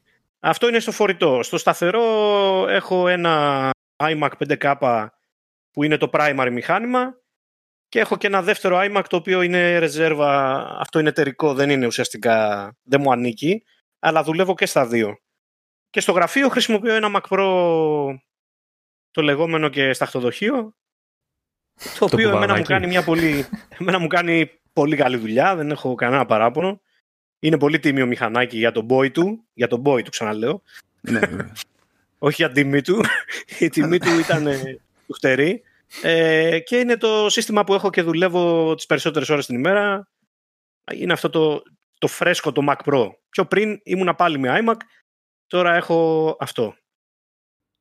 Και, okay, και, okay, και από πράγματα το, πιο φορητά. Το καλύτερο, ναι. Εννοείς iPhone, iPad, Apple TV και τέτοια; Ναι, λέμε για όλη την αλυσίδα. Ναι, στο, έχω ένα iPhone 11 Pro Max, ένα iPad, ε, έκτη γενιά αν θυμάμαι καλά, το οποίο κάποια στιγμή θα αντικατασταθεί. Τώρα δεν ξέρω πότε θα είναι αυτό. Οπότε είναι το, ε, το 9,7 στο κλασικό το μέγεθος. Είναι το 9,7 το κλασικό με το... Ποιο ήταν το Ήταν το πρώτο, αν θυμάμαι καλά ήταν το πρώτο normal ε, μέγεθος που υποστήριζε, η πρώτη κλασική σειρά που υποστήριζε πενάκι. Άρα νομίζω είναι έκτης, αν θυμάμαι καλά. Αν δεν με γελάει η μνήμη μου. Ε, ε, εφόσον βγήκε το 8 τώρα, ναι, είναι το έκτη. Ε, αυτό θα αντικατασταθεί κάποια στιγμή τώρα δεν ξέρω. Με Pro θα είναι, θα είναι με το Air αυτό που βγήκε τώρα που μου γυάλισε το μάτι. Δεν ξέρω γιατί στα Pro πάει πολύ μετά το ανεβαίνει πολύ το πύχης. Ναι είναι μεγάλη απόσταση. Το iPhone είναι η συσκευή που χρησιμοποιώ σταθερά αν και έχω και Android. Αλλά αυτή την έχω σταθερά είναι το τηλέφωνο που πάντα είναι στην τσέπη μου και που πάντα ήταν iPhone αυτό δεν έχει αλλάξει ε, Εί, και... Είπε, συγγνώμη, συγγνώμη, συγγνώμη, είπε, έχει Android, είπε. Και του μιλάμε. Ναι, ναι, βέβαια. Γιατί ξέρεις τι γίνεται, πρόσεξε. Πρέπει να έχεις άποψη και για τα δύο. Σίγουρα. Έτσι, σίγουρα. γιατί το να γυρίσει να σου πει ο άλλος, Α, εμένα η εφαρμογή αυτή κάνει αυτό. Σε σένα δεν ξέρω τι κάνει. Εκεί τρώει το άκυρο. Του ναι, λε, φίλε μου, ναι. εγώ την έχω δει και εκεί και εδώ. Το ίδιο πράγμα είναι, ας πούμε. Ή ξέρω εγώ σε σένα, σε μένα, ας πούμε, έχει καλύτερο UI, έχει καλύτερο αυτό, οτιδήποτε whatever. Σκέψω ότι πιο πριν, όταν είχαμε Windows Phone, είχα και Windows Phone. Γιατί δηλαδή, ρε, αυτό, αυτό, πάει αυτό είναι λάθος. Για να, μπορώ, για να μπορώ να τα τσεκάρω όλα. Για να μπορώ να τα τσεκάρω όλα. Έχω, γενικά με τρώει αυτό το πράγμα. Θέλω να, να τσεκάρω τι γίνεται κι αλλού. Θέλω να Α, το έχω είναι, αυτό είναι, το πλεονέκτημα. Είσαι, είσαι σαν εμένα που όταν ε, προσπαθώ να δικαιολογήσω το έξοδο, ε, λέω είναι για τη δουλειά μου. Καλά, ναι, το... ε, φυσικά εννοείται ότι είναι για τη δουλειά, αλλά... λοιπόν, ε, και έχω και ένα κακομύρικο Apple TV Gen 2, το οποίο το έχω δώσει στον αδερφό μου. αυτός βασικά πρέπει να το έχει αποσύρει και όλα δεν πρέπει να το δουλεύει καν. Ε, μπήκα στον πειρασμό να, να πάρω κάποια στιγμή Apple TV. Ακόμα είμαι διστακτικός. Ε, τώρα διάβασα κάπου ότι ότι θα υποστηρίζει, θα πάρει μια ωραία αναβάθμιση το, το Roku, το Premier, ένα, ένα media player που έχει ε, φτηνό σχετικά, βγαίνει γύρω στα 45 ευρώ, 50, κάπου εκεί, το οποίο υποστηρίζει 4K και θα πάρει και AirPlay 2 με αναβάθμιση. Και σκέφτηκα μήπως το τσιμπήσω αυτό να υπάρχει κάπου έτσι καβάτζα, αν θέλω κάποια στιγμή να παίξω με το AirPlay κάτι στην τηλεόραση. Γιατί η τηλεόραση, επειδή είναι πιο παλιό μοντέλο, δεν είναι 18, 19, 20. Ε, τις λείπουν κάποια, τις λείπουν τα, οι εφαρμογές, τις λείπουν οι διεπαφές, τις λείπουν, δεν υποστηρίζει κάποια πρωτόκολλα, κουλουπού κουλουπού. Οπότε εκεί περιοριζόμαστε και θέλω αυτόν τον περιορισμό κάπως να τον, ε, να τον επιράξω, να τον απαλύνω. Και μάλλον θα κάνω κάτι τέτοιο, δηλαδή να πάω να σκάσω το, το 200 δύσκολα. Δεν ξέρω. Ο Μάνος, Μάνος ή έχεις Apple TV? Όχι, εγώ δεν έχω Apple TV. Το αποφεύγω συνειδητά για ένα διάστημα. Με την... Εγώ, εγώ. Okay. Ο Λονίδας Εσύ έχεις Apple TV. Ο Λονίδας έχει Apple ναι. TV. Έχεις το 4K. Μάλιστα, όχι, έχω το, το HD, αλλά είναι ιδιαίτερη Το περίπτωση HD. γιατί; Ε, έχω δύο Apple TV. Έχω ένα Apple TV ε, πριν το HD, νομίζω σαν το δικό σου αυτό που είπες, το Second Gen. Το Gen 2. Ναι, το, το, το δεύτερη γενιά τέλος πάντων. Ε, αυτό και εμένα μου το δώσανε, μου το χαρίσανε γιατί το αντικατεστήσανε δεν ξέρω τι. Και το HD το πήρα, το είχε προσφορά κάποια στιγμή όταν αγόραζες Mac, σου δίνανε δώρο ένα Apple TV HD. Οπότε και τα δύο τα έχω οικονομήσει τσάμπα. Ε, αλλά είμαι στο. Περιμένω και εγώ την αναβάθμιση να δω τι θα. Γιατί λένε για καινούριο Apple TV, γιατί το, Ναι, ναι. αυτό που έχω ε, δυσκολεύεται πάρα πολύ με τα games ε, και ειδικά από τη στιγμή που πληρώνω ξέρεις, arcade. Ε, δεν θα με χάλαγε να έχω ένα μηχάνημα να, να, να μπορώ να τα παίζω, κάποια, κάποια τουλάχιστον να μπορώ να τα παίζω στην τηλεόραση άνετα. Ε, και περιμένω να δω, ξέρεις, γιατί το HD ήταν με Α9 και εντάξει, όσο να είναι, τα δείχνει τα Ξέρεις, χρονάκια. με το ειδικά στα arcade, ε, games. τι έπαθα εγώ με το arcade. Να σου πω τι έπαθα με το arcade. Ε, εμένα ο δείκτης, ε, ας πούμε, ε, πώς να το πω τώρα, αυτό που, που κανονίζει αν θα πάρω κάτι ή δεν θα το πάρω, που ε, έχω ενδιασμούς, είναι η μικρή. Δηλαδή, όταν ας πούμε είχα ενδιασμό για το αν θα βάλω arcade ή δεν θα βάλω, ε, έβαλα τον ένα μήνα το, το, το free που είναι για να το δοκιμάσεις και το έδωσα στη μικρή. Και από εκεί κοιτάω, ας πούμε, επειδή εγώ πλέον δεν έχω πάρα πολύ χρόνο και εστιάζω στα βασικά games, ό,τι προλαβαίνω, της λέω της μικρής: Πάρ το, παίρνα ό,τι θέλεις, παίξε ό,τι θέλεις και πες μου τη γνώμη σου. Και εκεί πήρα το άκυρο. Έφαγα άκυρο από τη μικρή μου. Είπε μπαμπά, κάνα δύο παιχνιδάκια είδα που μου αρέσανε. Ε, δεν ξέρω, εγώ δεν τρελάθηκα, ας πούμε. Προτιμώ το Nintendo Switch. Η μικρή είναι πολύ του. Είναι πολύ της Nintendo. Και μου λέει, όχι, δεν, ε, μου λέει, δεν ξέρω, δεν, δεν νομίζω μου λέει ότι θα παίξω κάτι από εκεί ξανά. Ε, τώρα, αν κάποια στιγμή βγει αυτό το πακετάκι εδώ στην αγορά τη δική μας με το συνδρομητικό που θα τα ενώσει, Α, το, το το, One Apple Play. One. το Apple One, ε, θα, πέ- θα το παίξω, θα το πάρω. Θα πάρω το πρώτο, το μικρό το, το tier που έχει, το πιο οικονομικό. Ε, γιατί ούτως ή άλλως ε, Apple TV Plus βλέπω ok, ε, έχω iCloud, έτσι, δεν θα με χάλαγε να έχω τη μουσική, ούτως ή άλλως.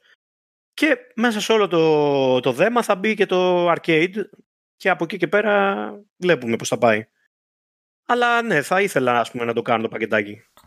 Το, το arcade ε, έχει το γενικά στο νου σου γιατί είναι εξελισσόμενο, ξέρεις. Δηλαδή, την- όταν το είδες μπορεί να Ναι, μην είχε όντως ίσως- παιχνίδια, σιγά Ακριβώς, σιγά, ξέρεις. ακριβώς.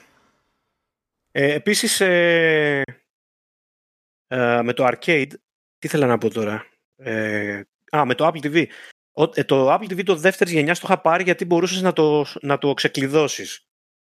Δηλαδή μπορούσα να το πειράξω. Τότε δεν είχε ε, ούτε VLC, είχε, είχε κάποιους περιορισμούς στο τι θα παίξει, πώς θα το παίξει κλπ. κλπ, κλπ. Εκεί λοιπόν κατάφερα και το ξεκλείδωσα και του πέρασα κάποιες εφαρμογές που ήθελα εγώ ας πούμε να χρησιμοποιώ να συνδέω το, το NAS μου, να κάνω πειράματα, να βάζω, να βγάζω κλπ. κλπ. Αυτός ήταν και ο λόγος που το είχα πάρει εκείνο. Ε, μου το είχε φέρει ένας φίλος και μου το είχε, επειδή μου το είχε φέρει κατευθείαν από, από Αμερική δεν είχε πάει πολλά. Ήταν ήτανε πολύ 50-60 ευρώ. Ούτε, ήταν και πιο φθηνό λιγότερο. τότε. Έτσι κι Ήταν πιο δηλαδή. φθηνό και, και το πήρα για να πειραματιστώ πιο πολύ. Ε, η αλήθεια είναι ότι αυτό το συγκεκριμένο το μοντέλο πλέον δεν κάνει. Δεν κάνει και όταν λέμε δεν κάνει είναι μεγάλο χ. Δεν μπορείς να κάνεις τίποτα με αυτό πλέον. Τώρα από εκεί και πέρα θα δείξει. Α, και ένα Apple Watch. Ε, είναι και ένα, και ένα Apple Watch. Το δεύτερο κιόλας που αγοράζω μέσα σε, σε διάστημα ενός χρόνου γιατί το πρώτο πήγε άδοξα. Είχα ένα τροχαίο ε, στην αρχές του χρόνου έπεσα με το μηχανάκι και στο πέσιμο επάνω διαλύθηκε και το ρολόι εντελώς. Δεν έμεινε τίποτα. Ε, εσύ να μην διαλύθηκες καπάκι... το ρολόι. Ναι, όχι. ε, εντάξει, εγώ το φάγα, το φάγα, το φάγα το τράκο μου, ήταν καλό το τράκο. Αλλά όχι, ναι, ένα από τα, μία από τις απώλειες ήταν και το, και το ρολογάκι. Και πήγα και πήρα γενιάς; ξανά το ίδιο. Ε, τρίτης. Το τρίτο. Τρίτη, τρίτη. Okay. Το τρίτο. Για πες Βασίλη Λεωνίδα. Εγώ τα, έχω, τα έχουμε πει μωρέ μάνο. Εντάξει, άντε να τα ξαναπώ επειδή θέλεις. Ε, εντάξει, να κάνουμε ένα refresh. Έχουμε πιέσεις. Λοιπόν, ε, από μηχανήματα που έχω ένα MacBook Pro ε, Early 15, ε, 13 δεν είναι, έχει 16 μνήμη, αλλά έχει μικρό δίσκο, έχει 128. Ε, με άγχωνε αυτό, έχω, την έχω ξαναπεί την ιστορία, ήταν πιο πολύ επειδή ξέρεις, το είχα αποφασίσει, είχα πάει από το κατάστημα, μου λένε έχουμε μόνο αυτό, ξέρεις δεν κρατιέσαι και όταν πια το έχεις αποφασίσει λες άντε πάρ το, φέρ το και θα δω τι θα κάνω με το δίσκο. Θεωρητικά μπορώ να τον αναβαθμίσω, εντάξει δεν χρειάζεται. Ε, είναι ε, το μηχάνημα ήταν, νομίζω αν θυμάμαι καλά ήταν το τελευταίο με τις παραδοσιακές θύρες μετά αρχίσαν τα, τα μηχανήματα με, τα, με τις USB-C, οπότε ουσιαστικά το μηχάνημα που έχει και Thunderbolt 2 και HDMI και USB-A και MagSafe για, το, για την τροφοδοσία και SD card reader. Οπότε ναι μεν παλιό αλλά ξέρεις βολεύει ξέρεις, αν έχεις πολλά παλιά περιφερειακά κτλ. Ε, είναι παλιό. Ε, είναι, είμαι, έχω έναν έρωτα μαζί του γιατί είναι το πρώτο μου μηχάνημα, το πρώτο μου Mac. Ε, έχει βγάλει τα λεφτά του πολύ κυρίως γιατί ε, εγώ δουλεύω από το σπίτι πιο πολύ. Ε, οπότε σαν λάπτοπ δεν το δούλευα όσο θα του έπρεπε. Ε, ό, όταν ήμουν σπίτι λοιπόν το σύνδεσα μια οθόνη και ουσιαστικά δούλευε σαν desktop. Αλλά επειδή ήταν laptop ε, μου δίνει τη δυνατότητα να κάνω περισσότερες ας το πούμε διακοπές το καλοκαίρι γιατί μπορούσα να δουλεύω εξ αποστάσεως άνετα χωρίς να έχω ζητήματα κτλ. Οπότε για μένα τα έχει βγάλει τα λεφτά του γιατί πραγματικά αυτό που μου προσφέρει το έξτρα στις διακοπές είναι χρυσάφι για μένα.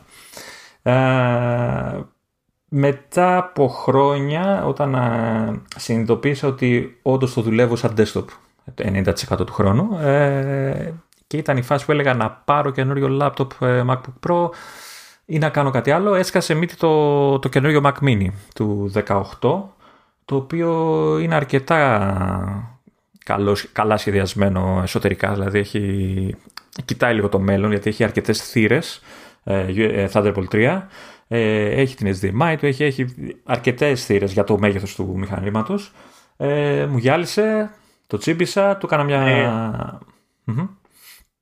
Είναι ωραίο, του μια Ναι, είναι, είναι καλό μηχάνημα. Του έκανα απευθείας με το που το πήρα, ε, έκανα απευθείας αναβάθμιση γιατί ε, ε, πήραξε στο πακέτο που είναι 8256 ε, και πήγα κατευθείαν και του βάλα άλλα 8, το, το έκανα 16 δηλαδή γίγα. Ε, γιατί με τρώει το parallel σε μένα πολύ. Ε, ωραίο. Δεν, δεν το χαίρομαι τόσο πολύ γιατί το έχω θάψει σε το έχω εξαφανίσει από το γραφείο. Είναι χωμένο κάτω από ραφάκι και αυτά. Ουσιαστικά ένας από τους λόγους που το πήρα ήταν και αυτός. Το μέγεθός του να αδειάσει λίγο το γραφείο κτλ. Ε, σούπερ μηχάνημα. Εντάξει, χωλαίνει αρκετά στα, σε επίπεδο GPU. Αλλά εντάξει, δεν καίγομαι. Δεν έχω το παιχνίδια πολλά παίζω. Βασικά δεν παίζω καθόλου σε, σε φάση Mac. Μόνο αυτά του arcade που εντάξει, OK. Okay. Ε, πολύ ευχαριστημένος και με τα δύο μηχανήματα. Δηλαδή το, το laptop ε, φτού φτού είναι τώρα, περπατάει τον πέμπτο χρόνο, δεν μασάει μία. Δεν έχει ζητήσει τίποτα. Ε, κάποια στιγμή ε, ε, έπαθε αυτό που παθαίνανε εκείνης της εποχής. χάλασε, χάλασε η, η μεμβράνη, η επίστρωση τέλος πάντων της οθόνης, έβγαζε κάποια στίγματα πάνω.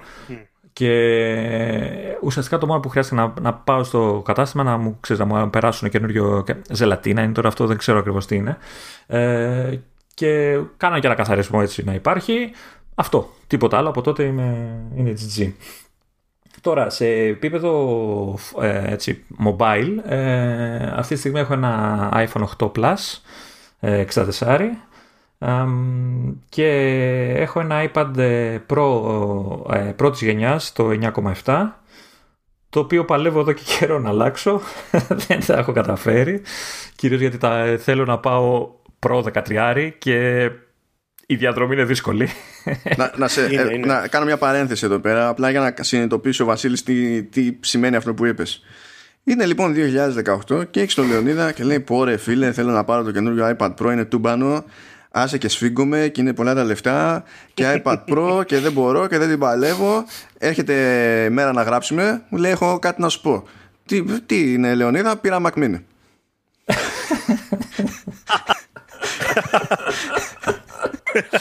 εντάξει, εντάξει πιο λίγα έδωσε. Πιο λίγα έδωσε.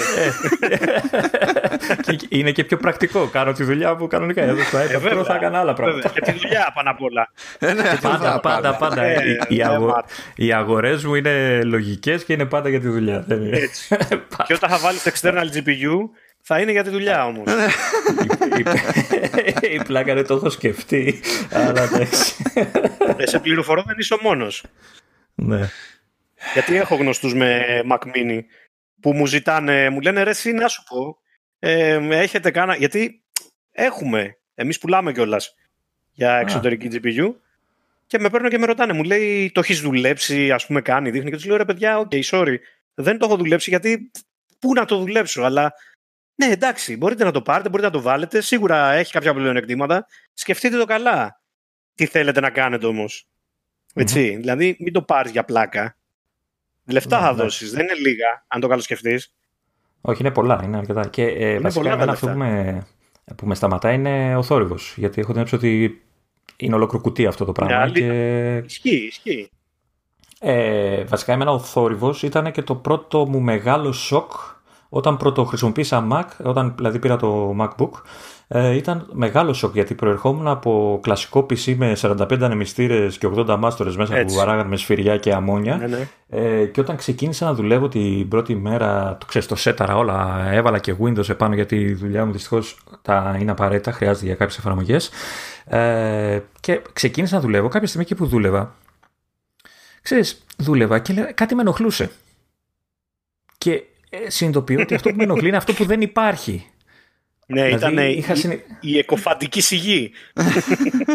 Ακριβώς, γιατί φαντάζομαι ότι, ότι ε, πήγα και σε πληκτρολόγιο, ξέρεις το κλασικό το Magic Keyboard ε, ε, της Apple, το οποίο ναι. και αυτό θεωρητικά είναι αθόρυβο σε σχέση με αυτό που είχα που ναι, ήταν ένα κλασικό, ένα κλασικό ξέρεις, με τα πλήκτρα που είναι βαθιά και κλαπα κλούπα, κλαπα κλούπα.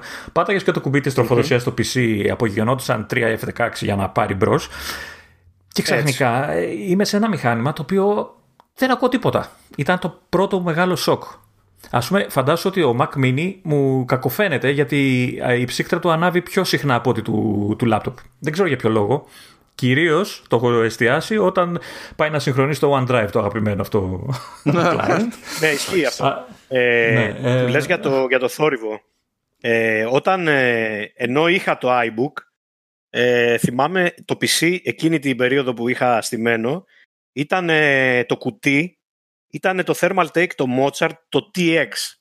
Το έχετε στο μυαλό σας αυτό το κουτί; Σας λέει κάτι; Όχι, όχι, όχι. Αυτό είναι ένα κουτί το οποίο όταν ο αδερφός μου ήθελε να με κοροϊδέψει που ερχόταν στο σπίτι, πήγαινε και στεκόταν από πάνω και έκανε ότι σκύβει και πίνει νερό. Πώς είναι ο ψύκτης; Παλιά που πηγαίναμε και σκύβαμε και πίναμε. Λοιπόν, φαντάσου είναι ένα κουτί, είναι ένα κουτί το οποίο ήταν ασήκωτο, δεν το συζητάω, ε, είχε σχεδιαστεί να χωράει δύο μητρικές, μία από τη μία πλευρά και μία από την άλλη, και στο πίσω μέρος είχε ή 8 ή 10 ανεμιστήρες, αν θυμάμαι καλά. Ε, εκεί λοιπόν είχα στήσει εγώ ένα καφριλίκι φοβερό το οποίο βέβαια δεν είχε φωτάκια και τέτοια, γιατί τότε δεν ήταν ακόμα ε, ότι όσο πιο πολλά φωτάκια έχει τόσο πιο καλό το PC και τέτοια. Δεν, το βλέπετε, ακόμα... δεν ακούγεται βασικά, αλλά ναι, στραβοκοπιέμαι έτσι. Ναι, ναι, ναι. ναι. ναι. Λοιπόν, Μισές δουλειές κάνεις. Τι, άμα δεν είναι πράσινο, κόκκινο, μπλε, δεν έχει. ναι, είχε όμως, πρόσεξε να δεις όμως, είχε το συγκεκριμένο το σύστημα είχε, είχε μια εξαιρετική μητρική ε, Ambit που την είχα σενιάρει εγώ όπω ήθελα να είναι και να δουλεύει. Είχε μια φοβερή ψύχτρα ε, πώς τη λέγανε, δεν μπορώ να θυμηθώ τώρα ακριβώς, τα, τέλος πάντων ένα τεράστιο πράγμα και πίσω είχε, ήταν ή 8 ή 10 της Νοκτούα όλοι οι, οι ανεμιστήρες. Ήταν μερακλείδικη σύνθεση, ε, είχε πέσει πολύ χρήμα και το είχα δίπλα από την τηλεόραση. Δηλαδή, εκεί που τελείωνε το έπιπλο, το PC, ξεκίναγε το έπιπλο με την τηλεόραση. όταν, λοιπόν, ε, όταν λοιπόν έφυγε αυτό, όταν είπα στη γυναίκα μου ότι κάτι, αυτό το πουλάω πια. Το, το κουτί δεν το πούλησα ποτέ, το κουτί το κράτησα, είναι ακόμα στο υπόγειο. Ε, όταν της είπα ότι φεύγει αυτό και στη θέση αυτού μπαίνει το iMac και το είδε, έπαθε σοκ. Γιατί από εκεί που είχαμε ένα ολόκληρο ντουλάπι, ένα ψυγείο, ένα, πες το όπως θες αυτό το τεράστιο πράγμα, ε, με το καλωδιωμάνι το από πίσω, εξαφανίστηκαν όλα και σε ένα μικρό σεκρετέρ στο σαλόνι μπήκε το iMac το οποίο τέριαζε και πάρα πολύ ωραία στο χώρο. Δηλαδή ήταν όλα μελετημένα μέχρι την παραμικρή λεπτομέρεια. Ένα καλώδιο. Έτσι, φαντάζομαι, φαντάζομαι ότι ήταν ασήκωτο γιατί φοβόντουσαν ότι ξέρεις, με το που έπαιρναν μπρος οι 8 ανεμιστρίες θα έφευγε στα πέταγε, ρε παιδί μου. Οπότε το κάνανε βαρύ για να, κρατά, να κρατάει. Ήτανε, ήτανε, ήτανε, μια εποχή. Φαντάζομαι ότι το κουτί αυτό είχε χώρο για να βάλεις τηλεόραση, ε, οθόνη πάνω.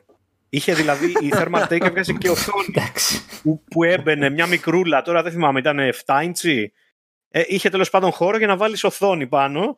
Και μάλιστα, αν θυμάμαι καλά, ήταν αφής η οθόνη και σ' άφηνε να κάνεις. Σου λέει τώρα μπορεί ο άλλος να μην θέλει να βάλει. Να, δεν ξέρω εγώ για ποιο λόγο. Ο, ο κουνιάδος μου που το είχε δει τότε και του άρεσε, πήγε και το πήρε και το έκανε σερβερ και έτρεξε κάποιες υπηρεσίες και την οθόνη την είχε μόνο και μόνο για να βλέπει ότι okay, το σύστημα λειτουργεί, οι δίσκοι είναι OK, οι ανεμιστήρες γυρίζουν και όλα καλά. Φάση. Γι' αυτό πήγε και πήρε το ίδιο κουτί και το έκανε σερβερο κουτί για να τρέχει, ξέρω εγώ, 5-6 υπηρεσίες πάνω. Αυτό το κουτί έγινε discontinue και το κράτησα μόνο και μόνο για συναισθηματικούς λόγους και το έχω στο υπόγειο. Αλλά αυτή ήταν ουσιαστικά η μετάβαση, δηλαδή από αυτό το κουτί και μετά, εγώ PC κανονικό δικό μου δεν έχω στήσει από τότε. Και μιλάμε τώρα ότι αυτό είναι εποχή Core to Duo που τελείωνε για μένα αυτή η εποχή και ξεκίναγε η, η εποχή του, του, του Mac που το Mac ήρθε και έγινε το, το καθαρά, καθαρά το εργαλείο δουλειάς που έχω αυτή τη στιγμή. Έχω και άλλα PC από εδώ και από εκεί που γυρίζουν, αλλά είτε είναι laptop είτε είναι κάτι άλλο. Δεν, είναι, δεν το έχω φτιάξει εγώ. Ναι, ναι, ναι. Ε, ε, δεν το, έχω φτιάξει το, το PC αυτό που σου λέω το έχω ακόμα και είναι και ενεργό. Δηλαδή το έχω δώσει στο δικό μου το μικρό και ξέρω όταν χρειάζεται κάτι για το σχολείο και αυτά. Το... Η πλάκα είναι ότι όταν το βάζει μπρος, επειδή το έχω ξεσυνηθίσει πλέον, παθαίνω σοκ κάθε φορά. Όπως παθαίνω σοκ όταν την ώρα που δουλεύω στο Mac ε, ξεκινάει η δικιά του ψύχτρα για τον οποιοδήποτε λόγο, ακόμα και στο laptop. Η οποία βέβαια είναι ένα, ξέρεις, ένα απλό φύσιμα, δεν κάνει κάτι τρομερό. Και πάλι ναι, ξαφνιάζει, ναι, ναι. γιατί εκεί που έχει συνηθίσει να μην ακούς τίποτα, ξαφνικά ακούς ένα φου, και λες, τι γίνεται τώρα; Φου, φου, Ε, πάντως θα σου πω, το πιο αθόρυβο σύστημα που έχει περάσει ever, ever από το γραφείο μου, δεν είναι Mac, είναι, είναι Sun. Είναι Sun okay. Microsystems. Ε, είχα αγοράσει κάποια φάση ένα, το πέτυχες, ένα αυτό και γιατί το πέτυχες; Ε, γιατί ήθελα να τρέξω κάποια συγκεκριμένα πράγματα ε, ήμουνα τότε στο Μητροπολιτικό, ασύρματο Μητροπολιτικό δίκτυο. Πώς, δεν θυμάμαι, κάπως έτσι ήταν το AWMN. Ναι. Ε, που εκεί πέρα, εκεί πέρα ο κάθε χρήστης ε, ανάλογα την, ε, ας πούμε, το μεράκι που είχε και τα χρήματα που ήθελε να επενδύσει, μπορούσε να φτιάξει ένα γκόμβο, να τον εξοπλίσει με περισσότερα ή λιγότερα ε, καλούδια, ξέρω εγώ να του βάλει καλύτερα πιάτα, καλύτερα feeder, καλύτερα καλώδια, καλύτερα interface, πιο πολλά, να το φτιάξει τέλος πάντων πολύ πιο δυνατό αυτό το πράγμα. Και το σερβερ αυτόν τον πήρα για να τρέχει κάποιες υπηρεσίες. Δεν τον έσβηνα ποτέ. Ε, ο μόνος ε, τρόπος που μπορούσε να καταλάβεις αν δουλεύει είναι το λαμπάκι, το οποίο όταν, όταν δούλευε ήταν πράσινο στο μπροστινό μέρος. Και αυτός, αυτό το μηχάνημα όσους μήνες το είχα ανοιχτό και έτρεχε, δεν κόλλησε ποτέ. Όταν λέμε ποτέ, ποτέ. Ήταν Opteron το ο επεξεργαστής και ήταν, η μητρική ήταν όλη custom φτιαγμένη Silicon, ε, Silicon Graphics, ε, σαν Microsystems με, είχε controller SATA, controller ε, ε ID ε, και controller για σκάζι στην ίδια μητρική. Και είχε και υποδοχή που μπορούσες να κουμπώσεις daughterboard και να βάλεις δεύτερο Opteron. Ήταν πολύ μπροστά για την εποχή του. Μα πια αυτά τα μηχανάκια ήταν στην, ένα για industrial use. Είναι λογικό δηλαδή. Ε, δεν κόλλησε ποτέ αυτό το μηχάνημα. Ναι. Ποτέ, ποτέ, ποτέ, ποτέ. Ήταν ναι, το είναι, λογικό. είναι λογικό και το ότι είχαν ασχοληθεί με το να είναι ένα θόρυβο, διότι σε ένα περιβάλλον που υποτίθεται ότι έχεις ένα μάτσα από τέτοια και είσαι σε server farm, ακόμα και αυτά καταλήγουν μαζί με ό,τι άλλο έχεις παραδίπλα να βγάζουν, να βαράνε μια συχνότητα mm. και να σου πάνε τα νεύρα. Οπότε ναι, είναι, εντάξει, είναι λογικό να τα προσέχουν όλα αυτά. Yeah.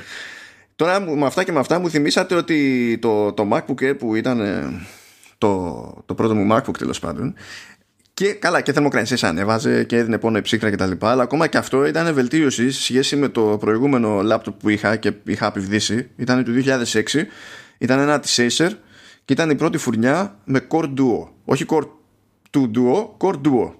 Core Duo, σκέτο Core Duo, ε, ναι.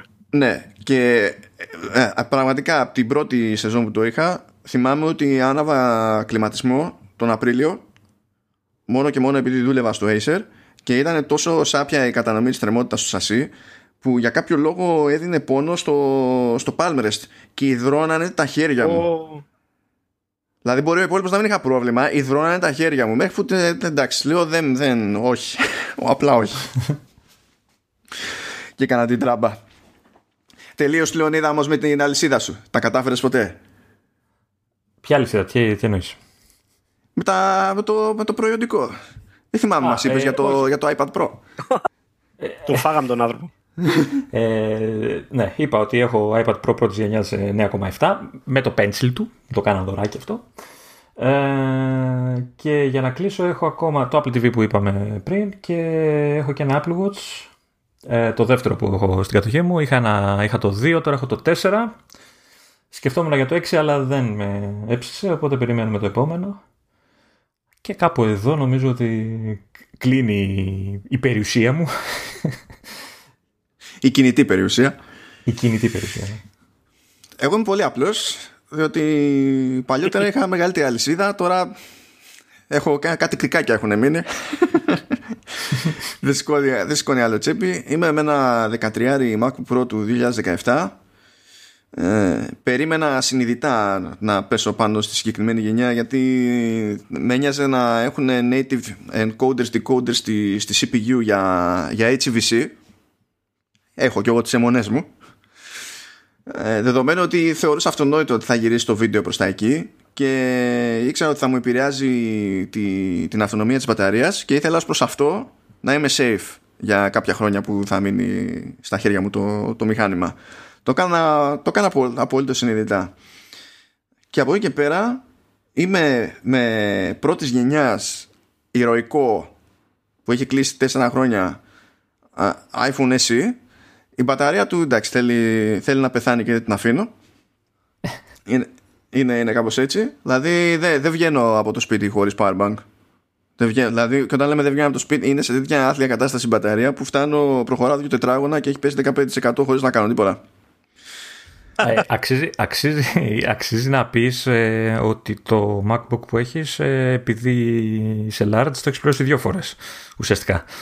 Ναι, αυτό είναι ωραία ιστορία. Ναι. Εκεί πάνω στο δίμηνο που το είχα. Πρώτα απ' όλα το είχα. Καλά, δεν πήραξα τη CPU. Είναι MI5 με, με δύο πυρήνες 3,1.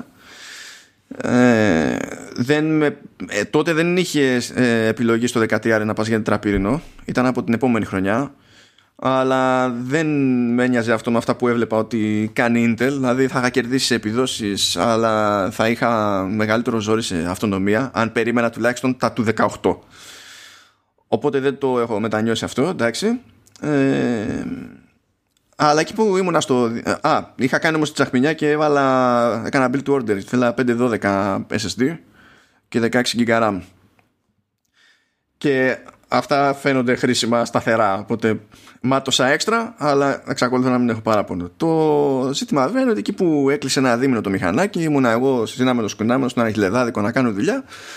Είχα πλακώσει εκεί κάτι τσίπουρα, είχε μείνει Ούτε ένα σφινοπότηρο τσίπουρο δεν είχε μείνει στο, στο καραφάκι. Έρχεται εκεί η σερβιτόρα να, να πληρωθεί. Κάνουμε κάτι κινήσεις εκεί, αποδείξεις πέρα δόθε και μου ρίχνει το καραφάκι στο MacBook. Ναι. Ναι. θυμάμαι όταν μου το είπες αυτό το πράγμα ότι έχω την ότι πόνεσα πιο πολύ εγώ από σένα που το έπαθες. Ήταν, ήταν μεγάλη φρίκη. Δηλαδή η ζημιά πήγε, πήγε 1200 παρότι σε αυτές τις περιπτώσεις επειδή τα θεωρώ εργαλεία δουλειάς πληρώνω Applecare ε, και πήγε 1200 για, γιατί το Applecare που στην Ελλάδα δεν υπάρχει Applecare Plus για να σε καλύπτει και σε accidental damage δεν έχει ναι, καμία ναι. ευθύνη το hardware οπότε θα, θα τον φας, θα, θα πιείς. Ε, το πικρό το ποτήρι αυτό του service.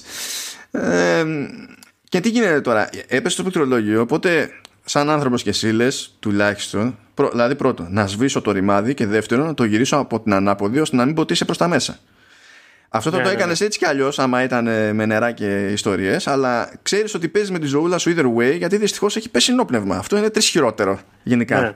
Ναι, βέβαια. Και τι γίνεται, το γυρνάς εσύ από την ανάποδη και το κρατάς ανοιχτό, και έτσι όπως το κρατάς από την ανάποδη, λόγω της κλίση που, που κάνει το, το τμήμα της οθόνης και η όλη φάση, Φεύγει λίγο-λίγο το ενόπνευμα και πηγαίνει από την κάτω μεριά της οθόνης και έχει περάσει και από εκεί ενόπνευμα.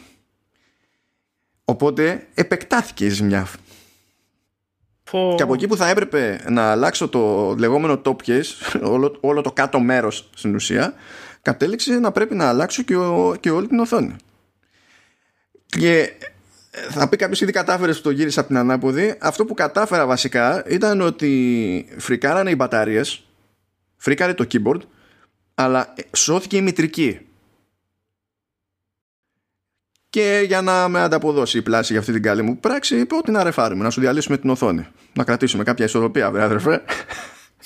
Ναι, στο ναι. δίμηνο πάνω, ε, στο δίμηνο. Δηλαδή, μιλούσαμε το, μιλούσα με το Apple Care και λέω παιδιά έτσι και έτσι και τους έπαιρνε και αυτός ο πόνος. Αυτός ο πόνος λέει πω, πω ρε φίλε, ξέρω εγώ και τέτοια. Αλλά μου λέει πραγματικά δεν γίνεται σαν εταιρεία να σε καλύψω. Δηλαδή, άντε να σου κάνω λέει, ένα ψυχικό, ξέρω εγώ, να μην πληρώσεις εργατικά. Αλλά δεν. Τα, τα 30 ευρώ, ας πούμε, πόσο ήταν; Ξέρω εγώ τι είναι, ναι, ναι. γιατί σου λέει δεν, δεν μπορώ, δηλαδή βάσει πολιτικής δεν μπορώ να το κάνω; Δηλαδή, εγώ μαζί σου στον πόνο σου. Γιατί. Οκ, okay, αλλά τι, τι, τι, να κάνω; Είναι και τόσο πράγμα που πρέπει να αλλάξει, ξέρω εγώ. Ε, με τα νάιλαβες ρε παιδιά είναι ακόμα. Ε, ναι.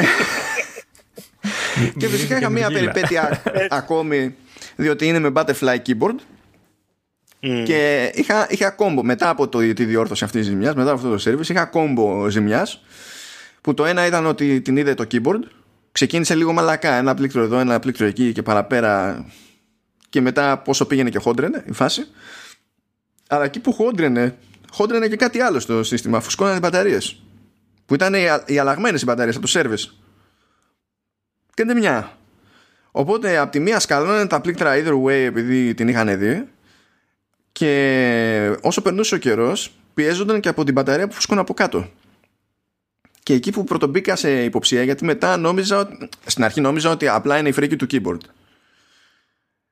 μετά φτάνει μια μέρα των ημερών που σε μέρος που ξέρω ότι είναι σωστό και είναι flat βάζω το, το σύστημα πάνω και έτσι όπως ακουμπάω το palm καταλαβαίνω ότι είναι, λίγο παίζει, λίγο χορεύει.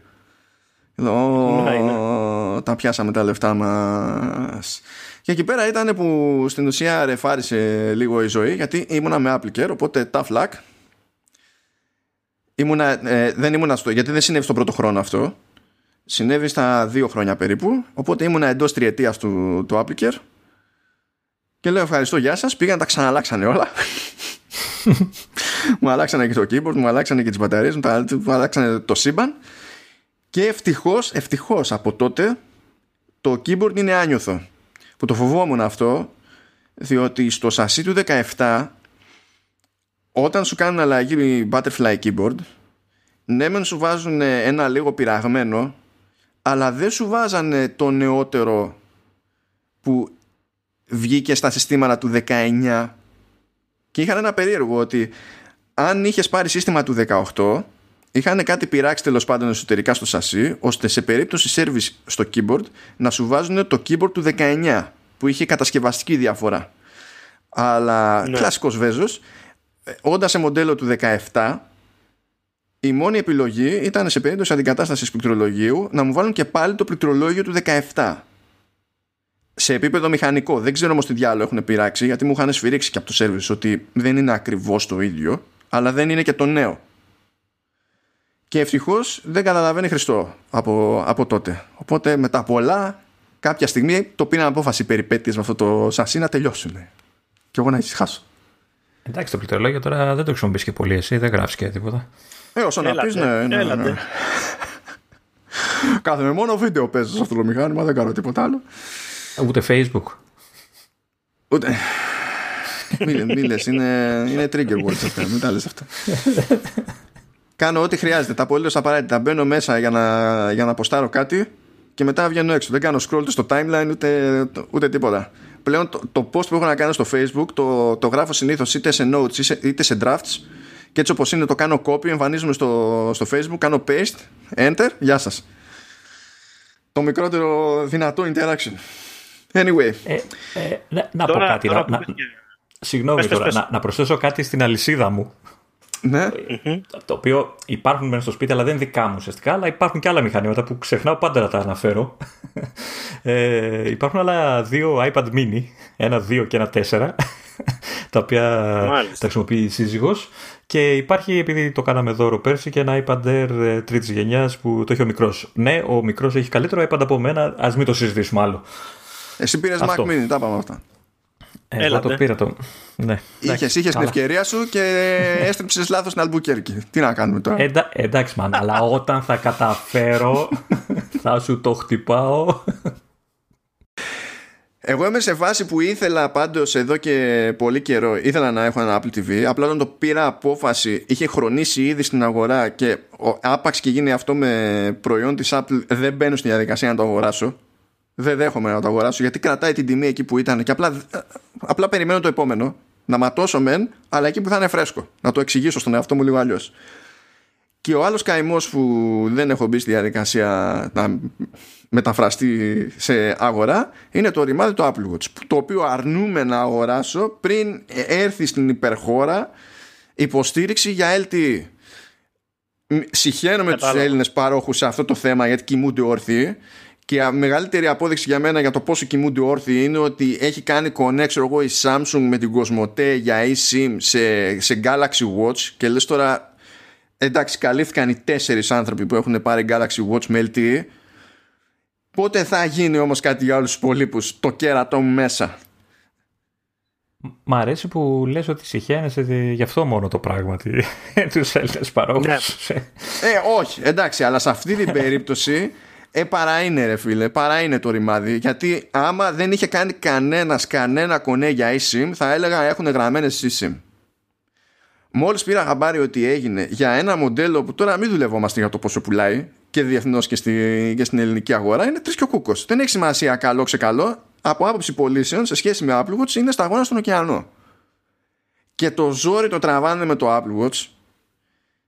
Ε, βγάλτε άκρη, παιδιά, βγάλτε άκρη. Δηλαδή, πραγματικά έχω συγκεκριμένα σενάρια, το έχω πει πολλές φορές με το Λεωνίδα στο, στο Command OS, έχω συγκεκριμένα σενάρια στα οποία με διευκολύνει ξεκάθαρα να μην έχω και το κινητό μαζί. Τα ξέρω, είναι μετρημένα αλλά συμβαίνουν συχνά.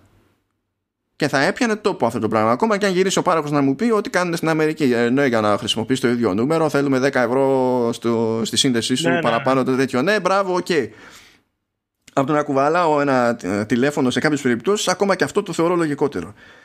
Και γι' αυτό, ενώ δεν έχω κάποιο πρόβλημα συγκεκριμένο με το προϊόν, ρε παιδί μου, έχω αποφύγει πλήρως πλήρως το Apple Watch, διότι ε, δεν ξέρω ότι όσοι έχουν τα πράγματα στην Ελλάδα συγκεκριμένα, δεν μπορώ να κάνω ακριβώς αυτό που θέλω. Και ζω στην ξενέρα. Καλά είμαστε. Είπαμε λοιπόν για, του, για τις αλυσιδούλες Δεν σοπάω ρε Δεν σοπάω Ξυπνήσουνε Δεν δε, μπορώ, δεν μπορώ να γκρινιάζεις πιο πολύ από μένα Δεν γίνεται αυτό το πράγμα Ε, κάνε κάτι γι' αυτό, Λεωνίδα. Τι θα γίνει, δηλαδή; Ε, δηλαδή, σε, αυτό την, σε αυτήν την εκπομπή έχουμε ο καθένας. ξέρεις, τη θέση του. Δεν μπορεί να γκρινιάσει εσύ περισσότερο από μένα. Τέλεια. Κοίταξε να βελτιωθείς, Λεωνίδα. Πρόσεχε γιατί θα το κάνω. Δοκίμασέ το, δοκίμασέ το να κάνουμε ένα crash test. Να πούμε ότι εγκαινιάζουμε τη νέα εποχή μετά τα πρώτα 100 επεισόδια. και για να αρχίσουμε να κλείνουμε σιγά σιγά λέω να πούμε μετά από τα χρόνια τριβής που έχουμε με το, με το γενικότερα με το οικοσύστημα της Apple που η αλήθεια είναι ότι είναι και λίγο σχετικό το τι επαφή διατηρεί ο καθένας μας με τα υπόλοιπα υποσυστήματα ανάλογα με τη συγκυρία του καθενός. Γιατί μένουμε σε αυτό το οικοσύστημα γενικά; Και νομίζω ότι περισσότερο ενδιαφέρον θα έχει η σκέψη του, του Βασίλη ακριβώς επειδή έχει μια πιο σταθερή τριβή στην καθημερινότητά του και με τα λοιπά. Ενώ νομίζω ότι εγώ και ο Λεωνίδας είμαστε λίγο πιο μονόπαντοι. Εγώ είμαι πιο μονόπαντος σίγουρα. Όχι. Εγώ παίζω πάντα. Εις διπλούν έτσι σε διπλό ταμπλό.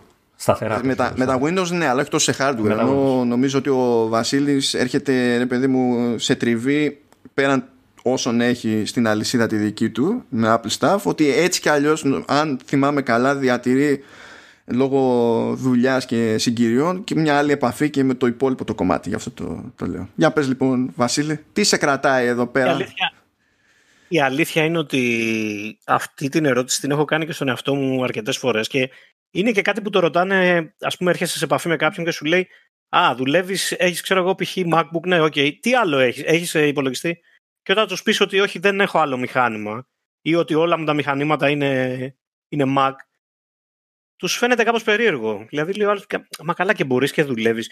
Για παράδειγμα, το, τα εταιρικά δίκτυα, έτσι, τα περισσότερα εταιρικά δίκτυα, δεν στήνονται με τη λογική ότι α, θα έχω και οι μισοί μου χρήστες θα είναι Mac users. Είναι κάπως περιθωριακοί αυτοί οι χρήστες, να το πω έτσι. Εντός εισαγωγικών πάντα, δεν είναι ότι δεν μπορούν να δουλέψουν μέσα στο υπάρχον δίκτυο, αλλά έχουν κάποιους πολύ μικρούς και καμιά φορά χαζούς περιορισμούς. Και, OK, okay, είναι καλά να δουλεύεις κυρίως web-based εφαρμογές ε, ή να χρησιμοποιείς ε, εφαρμογές που είναι γραμμένες πολύ καλά και για τα δύο, και για τα Windows και για το macOS, αλλά πάλι υπάρχει ένα, μια μικρή τάση έτσι, ο χρήστης, ο, ο, ο Apple user να δέχεται ένα πολύ μικρό έτσι bullying, να το πω. Ότι, OK, okay, ρε φίλε, είσαι διαφορετικός από εμάς. Γιατί να προσαρμοστούμε εμείς σε σένα και όχι εσύ σε εμάς. Κάπως έτσι. Ε, πιστεύω ότι όσο περνάει ο καιρός αυτό φτιάχνεται το πραγματάκι. Κάποτε ήταν, ήταν πολύ κουραστικό, ήταν επίπονο. Ε, πριν γίνει μόδα, να το πω έτσι. Ε, όσοι είχαμε συστήματα Apple μας θεωρούσαν ψώνια, ή ξέρω εγώ κάτι άλλο. Ότι ήμασταν κάτι άλλο, κάτι διαφορετικό. Ε, Τέλος πάντων, ο λόγος για τον οποίο μένω, δεν ξέρω, φαντάζομαι ίσως όπως, έχω πει και, όπως είπα και πριν, το λειτουργικό εμένα το macOS με καλύπτει σε όλα. Και καλύπτει μια ανάγκη που έχω ε, αυτή την άμεση επαφή με το, με το οπτικό. Δηλαδή, εγώ θέλω να βλέπω το macOS. Έχω αυτό το, το βίτσιο ε, μου αρέσει ο, το περιβάλλον χρήσης, μου αρέσει ο τρόπος που, που τρέχουν οι εφαρμογές πάνω του. Ε, το έχω συνηθίσει πια, έτσι, είμαι σταθερά 10 χρόνια μόνο macOS, άσχετα αν που και που ακουμπάω Windows 10, δεν έχει σημασία, ή Linux. Ε, έχω βρει όλα τα παραθυράκια και όλες τις, έχω βουλώσει όλες τις τρυπούλες που θέλω να χρησιμοποιήσω κάτι και εναλλακτικά βρήκα κάτι άλλο για να το βάλω στη θέση του και να μου κάνει τη δουλειά που θέλω. Ε, με βολεύει πολύ από θέμα χώρου, ειδικά στο σπίτι, γιατί με το iMac έχω βρει την ησυχία μου, πιάνει πάρα πολύ λίγο, έχει πολύ μικρό αποτύπωμα στο χώρο. Τώρα από εκεί και πέρα ε, είναι αυτό που λέει το είναι και force of habit, έτσι, δηλαδή έμαθα να δουλεύω με αυτόν τον τρόπο, με αυτά τα μηχανήματα. Και νομίζω ότι με καλύπτει.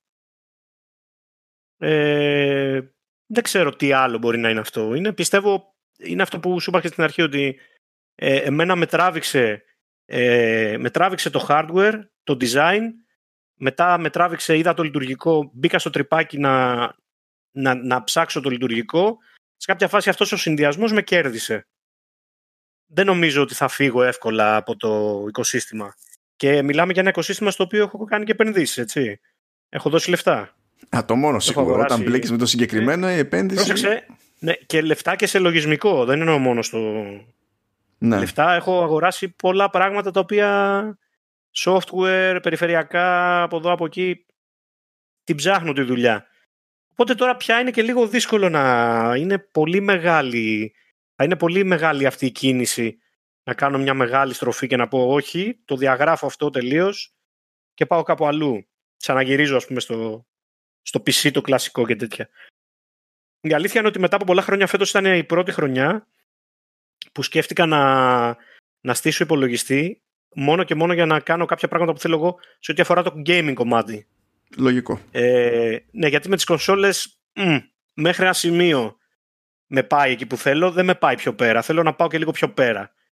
Ε, οπότε το έχω βάλει στο, έχει μπει στο, στο πρόγραμμα ότι κάποια στιγμή θα στηθεί και ένα καλό συστηματάκι Windows το οποίο θα ας πούμε ο πρωτοαρχικός του ρόλος θα είναι το gaming δεν θα είναι κάτι άλλο θα ανοίγει δηλαδή για να παίξει παιχνίδια δεν θα κάνει κάτι άλλο από εκεί και πέρα νομίζω είναι αυτό που σου είπα. Είναι force of habit πλέον μετά από τόσα χρόνια. Ωραία. Για πάμε Λεωνίδα. Λοιπόν, εγώ κάθομαι για την ποιότητα κατασκευής των μηχανημάτων, τουλάχιστον όλα όσα έχω ε, αγγίξει, χρησιμοποιήσει και χρησιμοποιώ, ε, έχουν βγει παλικάρια. Είτε αυτό το λάπτοπ που είναι ήδη κλείνει πενταετία και δεν μασάει μία, και σαν επιδόσεις, αλλά και δεν χαλάει ρε παιδί μου, τίποτα. ε, και πέρα από αυτό Εμένα το macOS ήταν από την αρχή ένα στίχημα. Ήταν πάντα όταν, όταν σκέφτηκα να πάρω το πρώτο Mac λέω το κάνω γιατί θέλω να μάθω και κάτι άλλο. Χρόνια στα Windows και αυτά θέλω να μάθω κάτι άλλο. Ε, μετά από τόσα χρόνια δεν μπορώ να πω ότι το έχω μάθει ότι πολύ, ξέρεις, ε, να φτάσω σε βαθιά επίπεδα γνώσεων. Κυρίως γιατί ακόμα αναγκάζομαι και χρησιμοποιώ Windows καθημερινά, οπότε γίνεται ένα μεικτό πράγμα στο κεφάλι μου. Έχει πολύ πλάκα να με δεις να προσπαθώ να αλλάζω shortcuts όταν κάνω ένα swipe από Windows σε Mac. Έχει πολύ φάση ναι, αυτό. Ναι, ναι, ναι, ναι. ναι. Ε, ε, αλλά γενικά είναι, είναι ένα, μια, ας το πούμε μια πρόκληση για μένα. Ε, θα συμφωνήσω με τον Βασίλη για, το, για την ομορφιά, για το design γενικότερα και του μηχανήματος αλλά και του λειτουργικού. Ε, έχω μια περιέργεια να δω και το καινούριο από κοντά να, που αλλάζει πολύ.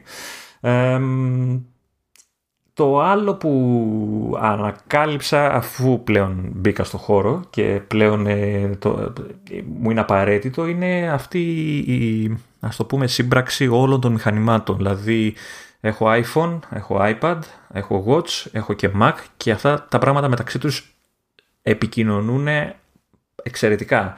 Ε, είτε γιατί εκείνη τη στιγμή εγώ ας πούμε είμαι, πληρώνω ένα λογαριασμό μέσω web banking και το, το σύστημα της τράπεζας μου λέει θα σας στείλω ένα κωδικό για να κάνετε δεύτερη επαλήθευση της όποιας κίνησης ο οποίος κωδικό έρχεται στα μηνύματα και από το να χρειαστεί να πατήσω να δω ποιος κωδικό είναι και να τον γράψω, το μόνο που χρειάζεται να κάνω είναι να πατήσω ένα κλικ ε, στην ειδοποίηση που μου βγαίνει αυτόματα στο Mac και μου, και μου λέει ότι ξέρετε, θέλετε να το κάνετε επικόλυση, το τάδε είναι από τα μηνύματα, είναι αυτό που θέλετε να κάνετε επικόλυση. Ε, είτε είναι το, το iTunes ε, που πλέον ουσιαστικά έχει εξαφανιστεί, είτε είναι το, το handoff, είτε είναι ε, το, για μένα απαραίτητο copy-paste μεταξύ μηχανημάτων. Ε, όλα αυτά τα μικρά, είτε είναι το καινούριο το sidecar που έχει δώσει άλλη ε, πνοή στο iPad γιατί πλέον το χρησιμοποιώ στη δουλειά μου σαν δεύτερη οθόνη χωρίς να έχω ένα τεράστιο δεύτερο monitor στο γραφείο μου. Ε, όλα αυτά τα ψηλολόγια ε, μου φτιάχνουν μια εμπειρία η οποία αυτή τη στιγμή μου φαίνεται λίγο δύσκολο να την αποχωριστώ. Ε, και βέβαια η σταθερότητα όλη δεν χρειάζεται να κάνεις ε, άπειρα restart κάθε φορά. Όλα, όλα, όλα αυτά με κάνουν να, να, να κάθομαι. Ε, και εγώ θεωρώ ότι έχω επενδύσει αρκετά όχι ίσως όσο ο Βασίλης και με δυσκολεύει και αυτό. Δηλαδή υπάρχει ένα κλείδωμα στο οικοσύστημα, κάτι που από ό,τι ξέρω όλες οι εταιρείες προσπαθούν να κάνουν σε, σε όλους τους χρήστες. Ε, οπότε, OK, okay, εδώ είμαστε, εδώ θα μείνουμε για αυτούς τους λόγους και πολλούς άλλους που τώρα εντάξει δεν, ε, δεν μπορώ να τους περιγράψεις και όλους. Ε, το μόνο που με δυσκολεύει είναι το κόστος όπως πιστεύω ότι δυσκολεύει ε, όλους. Ναι, δεν υπάρχει φθηνός τρόπος να, να μείνεις εδώ γύρω η αλήθεια είναι. Είναι, Τώρα είναι, είναι, ξέρεις, ο, ο, είναι ο, το κόστος είναι ένα μεγάλο πρόβλημα από την άποψη ε, το ότι δεν ανανεώνω τον εξοπλισμό όσο συχνά θα ήθελα. Θα πεις πότε είχες τόσα λεφτά ώστε να τον ανανεώνεις κάθε δύο χρόνια, ξέρω εγώ κτλ. Αλλά ε, ο Mac είναι, ξέρεις, και η Apple γενικότερα όλα τα συσκευές είναι ένα, βήμα, ένας σκαλί πιο πάνω σε κόστος. Οπότε λες, ε, ε, ε, σου έρχεται και η κλασική ερώτηση, ρε παιδί μου, εντάξει, πήρες Mac, ωραίος, πανέμορφος, κάνει τη δουλειά του και όλα αυτά, αλλά δεν θα κάνεις τέτοια πράγματα με ένα λάπτοπ που έχει 600 ευρώ. Λέμε τώρα. Και αυτή είναι μια ερώτηση την οποία εγώ ξέρω την απάντηση, αλλά δεν μπορώ να τη δώσω ποτέ σε κάποιον. Να του πω ότι Ναι, είναι δύσκολο, διότι δε, άμα δεν τον νοιάζουν ε, αυτές τις λεπτομέρειες, που έτσι κι αλλιώς είναι δύσκολο να περιγράψεις τέτοιες λεπτομέρειες, και να τις φανταστεί ο άλλος ως μέρος της καθημερινότητάς του και για το αν έχουν επίπτωση, αν δεν έχουν επίπτωση κτλ. Είναι, είναι δύσκολο. Γι' αυτό συνήθως όταν κάποιος γίνεται convert, γίνεται όταν τύχει να αναγκαστεί να χρησιμοποιήσει Ε, όχι, πάνω σε αυτό που λες για το θέμα του, του κόστους. Ε, εννοείται ότι έχω στήσει και Hackintosh, έτσι, αρκετές φορές στο παρελθόν. Ε, δεν είναι η εμπειρία... Δεν είναι το ίδιο. Δηλαδή, OK, okay, είναι, έβαλες ένα λειτουργικό και τρέχει σε μία οθόνη. Δεν είναι το ίδιο. Δεν, και δεν είναι και ανέμακτο αυτό. Ποτέ. Δηλαδή κάπου θα σκάσει. Όσο τέλεια και αν είναι πειραγμένο, θα σκάσει. Δεν υπάρχει περίπτωση. Ε, εγώ να προσθέσω κάτι ακόμα ε, σε όλο αυτό που με κρατάει είναι και η ευκολία όταν, όταν πλέον έρθει η φάση, η συγκυρία να ότι ε, και αποφασίσεις εγώ να πάρεις ένα καινούριο ας πούμε Mac ε, είναι η ευκολία του να το αγοράσεις από ποια άποψη. Αν θες να πάρεις ένα laptop PC, η έρευνα αγοράς που πρέπει να κάνεις είναι τραγικά τεράστια. Χιλιάδες οι κατασκευαστές, χιλιάδες οι παραλλαγές και όχι μόνο αυτό, ε, είναι και ότι ε, ε, επιλέγω αυτό γιατί ξέρω εγώ έχει τον τάδε επεξεργαστή. Ναι, αλλά τι controller δίσκου έχει, τι αυτό, τι μνήμες, τι, όλα τα άλλα τι γίνεται, είναι όλα όσα πρέπει, είναι καλά τα υπόλοιπα ή διαλέγω αυτό το, το συστατικό του μηχανήματος, τα υπόλοιπα τι γίνεται; Στην Apple είναι απλοποιημένη η διαδικασία. Θες καινούριο Mac, φέτος είναι αυτό. Αυτό θα κυκλοφορήσει σε, ξέρω εγώ, με μεγαλύτερο δίσκο ή με γρηγορότερο επεξεργαστή. Τι χρειάζεσαι, επιλέγεις όλα τα άλλα, όλα τα άλλα, ξέρεις ότι είναι, αν όχι τα καλύτερα, σίγουρα από τα καλύτερα της αγοράς. Δηλαδή, θα, εκείνη την εποχή θα πάρεις τον γρηγορότερο δίσκο που παίζει, έτσι. Θα πάρεις την καλύτερη, μία από τις καλύτερες οθόνες που παίζουν, και σε λάπτοπ νομίζω και από τις η, η καλύτερη. Ε, όλα τα συστατικά δηλαδή μέρη θα είναι προσεγμένα χωρίς να χρειάζεται εσύ να σκεφτείς ότι ξέρεις τι, ναι, ωραία το βρήκα, θα είναι της Hewlett Packard το μηχάνημα. Ναι, αλλά ο δίσκος είναι αυτός, είναι το άλλο εκείνο. Τι τσιπάκι έχει πάνω. Δεν σε νοιάζει, εσύ το μόνο που έχεις να αποφασίσεις είναι τη χρονιά που θα το πάρεις, τον επεξεργαστή που θες, τη χωρητικότητα και τη μνήμη. Τα βασικά τελείως. Και ε, θα μου πει κάποιος, ε, ναι, ρε φίλε, αλλά εμένα αυτό, αυτό γουστάρω να κάνω. Εγώ έχω κουραστεί όμως. Δεν θέλω να ασχολούμαι με τέτοια πράγματα. Θέλω να, να πω ότι ξέρεις τι, θέλω να πάρω ένα λάπτοπ να έχει αυτά τα τρία-τέσσερα βασικά πράγματα και όλα τα άλλα να είμαι σίγουρος ότι είναι top. Ναι, ε, για να συμπληρώσω σε αυτή τη σκέψη που και εγώ τη θεωρώ σημαντική θα, ε, έτσι κάπως επιστρέφουμε πάλι στο concept ότι παιδιά κοιτάξτε να δείτε τα χώνουμε εδώ που τα χώνουμε όπου τα χώνει ο καθένας αλλά παίζει ρόλο το αν είναι για χαβαλέ ή αν είναι για δουλειά. Και για χαβαλέ όχι αν είναι για gaming ή όχι αλλά για ποιο λόγο χρειάζεσαι ένα, ένα μηχάνημα. Και όταν το ζήτημα είναι η δουλειά, πολύ απλά κάποιες σκοτούρες δεν τις θες. Κάποια πράγματα που ε, μπορεί να γυρίσει ο άλλος και να σου πει ότι ναι αλλά αυτό στο κόσμο του PC σημαίνει περισσότερες επιλογές μεγαλύτερη ευελιξία να φέρεις τα πράγματα πάνω κάτω πως τα θες ακριβώς κτλ που όντως είναι ένα συγκριτικό πλεονέκτημα του πιο ανοιχτού ας το πούμε οικοστήματος από την πλευρά των Windows PC κατανοητό. Αυτό δεν σημαίνει βέβαια ότι είναι το πλεονέκτημα που χρειάζεσαι εσύ στη δική σου την περίσταση. Και αυτό είναι νομίζω πολλές φορές είναι δύσκολο να κατανοήσει κάποιος όχι όταν γίνεται κουβέντα για προϊόντα της Apple αλλά όταν γίνεται γενικά κουβέντα για το με ποια λογική πηγαίνει κάποιος να κάνει μια επένδυση σε hardware για whatever reason. Τώρα από τη δική μου τη, την πλευρά ε, εντάξει, θεωρώ ότι το οικοσύστημα αυτό είναι το οικοσύστημα που ταιριάζει με όλα μου τα προσωπικά σκαλώματα από, από μικρός έχω, έχω, ε, έχω καημό με θέματα κατασκευής. Δηλαδή σε χίλια πράγματα, δεν μιλάμε μόνο για hardware και τέτοια, αν κάτι μου, είναι, μου φαίνεται off σε ποιότητα ε, κατασκευής, μπορεί να έχει να κάνει με το υλικό, μπορεί να έχει να κάνει με το πώς δένονται τα υλικά, μπορεί να έχει να κάνει με κάποια άκυρη λεπτομέρεια. Δεν αγοράζω. Δεν είναι αγοράζω ώστε τέλος πάντων να τη βγάλω κάπως και μετά βλέπουμε. Δεν αγοράζω. Βάλε και σε ένα αυτοκόλλητο ρε παιδί μου εκεί. Κάτι θα το κρύβει. Ελάτε. Ε, μιλάμε τώρα για αστεία. Δηλαδή, μπορεί να έχουμε να κάνουμε πορτοφόλι, έτσι, να πάρω ένα πορτοφόλι. Δεν θέλετε να είστε μέσα στο κεφάλι μου όταν προσπαθώ να διαλέξω πορτοφόλι. Κοίτα, η αλήθεια είναι ότι δεν θέλουμε να είμαστε στο κεφάλι σου γενικά. Αποδε... αποδέχομαι. αποδέχομαι. Σωστό. ο Τζον Μάλκοβιτς, γιατί να Ε,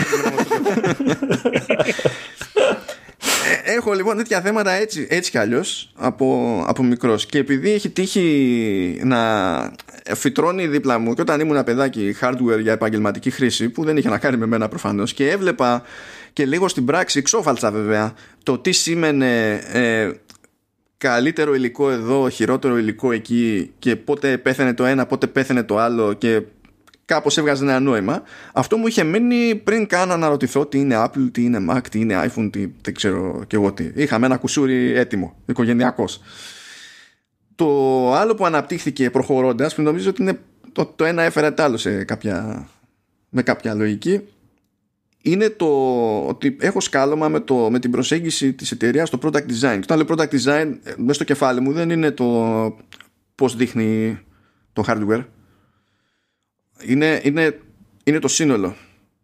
Για μένα είναι μέρος του product design το software σε αυτή την περίπτωση. Και έτσι θα επιστρέψω και σε αυτό που είπε και ο Λεωνίδας ότι επιτυγχάνονται κάποιες συνέργειες που αλλού δεν γίνονται ή γίνονται με τρόπο που στο, στα μάτια μου είναι inefficient. Και όχι επειδή φταίει η α ή β εταιρεία. Έτσι όπως τα έχει φέρει η κατάσταση η Apple είναι η μόνη που σε όλη την αλυσίδα κάνει κουμάντο στο λειτουργικό που τρέχει. Δεν μπορεί να το κάνει κανένας άλλος αυτό. Δεν, δεν, δεν μπορεί, δεν έτυχε, δεν σηκώνει, δεν, δεν έχει σημασία για ποιος είναι ο λόγος. Η κατάληξη είναι η ίδια. Ακόμα και η ίδια η Microsoft, ας πούμε, έκανε την απόπειρά της με, με τα Windows Phone και τώρα έχει καταλήξει να βγάζει κάποια Surface, ας πούμε, που είναι περίπου τηλέφωνα και να, και να είναι με Android. Όποια και αν είσαι και η Microsoft που είσαι, μπορείς να φτιάξεις ό,τι σου γουστάρει να φτιάξεις όταν θα πας να δουλέψεις πάνω σε, σε Android θα δουλέψεις σε μια βάση στην οποία δεν κάνεις εσύ κουμάντο έχει προσπαθήσει να κάνει διάφορα πράγματα με το, αν θυμάστε με τα Windows 10 με το timeline όπου μπορούσες να πας από το ένα σύστημα στο ναι. άλλο και να βλέπεις τι είχες ανοιχτό πριν και τέτοια με τι είχες ασχοληθεί κτλ. Και, και αυτό τη δυσκόλεψε τόσο πολύ που λόγω της ποικιλομορφίας του hardware και του κειμενόμενου ελέγχου που έχει σε κάθε περίπτωση στο σύστημα ενός άλλου που έχει σχεδιάσει κάποιος άλλος που τελικά το, το απέσυρε. Δηλαδή είδε και απόειδε και δεν άξιζε τον κόπο να προσπαθήσει να το κάνει να, να δουλέψει έτσι. Και επιστρέφουμε σε αυτό ότι βγαίνει μια αλυσίδα που, που επιτρέπει στην Apple να κάνει κάποια μικρά πραγματάκια εδώ και εκεί που άπαξ και σε αγγίξουν σε επίπεδο χρήσης άπαξ και σου κάνουν κλικ μόλις συνειδητοποιήσεις ότι όμοιά τους δεν πετυχαίνεις εύκολα ό,τι και να πληρώσεις, ό,τι και να διαλέξεις, συνειδητοποιήσω ότι το παντρεύτηκες το οικοσύστημα. Τέλος. Δεν παίζει άλλο. Και ένα τελευταίο έτσι που έχω να συμπληρώσω που που είναι λίγο πιο περίεργη περίπτωση είναι ότι επειδή η πλατφόρμα αυτή σε επίπεδο μερίδιο αγοράς ειδικά αν μιλάμε για Mac ε, έχει συνηθίσει να είναι underdog ποτέ δεν ήταν ε, το νούμερο ένα ξέρω εγώ Νομίζω ότι θέλει να έχεις και ψηλοσυγκεκριμένο σκάλωμα ως developer για να πεις ότι εγώ είμαι Mac developer.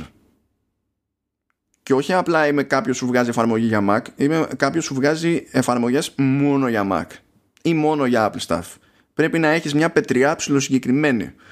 Ενώ στην περίπτωση των Windows, ας πούμε, στην περίπτωση του Android, αρκεί να σκεφτείς ε, θα φτιάξω μια εφαρμογή για τα λειτουργικά που έχουν το περισσότερο κόσμο.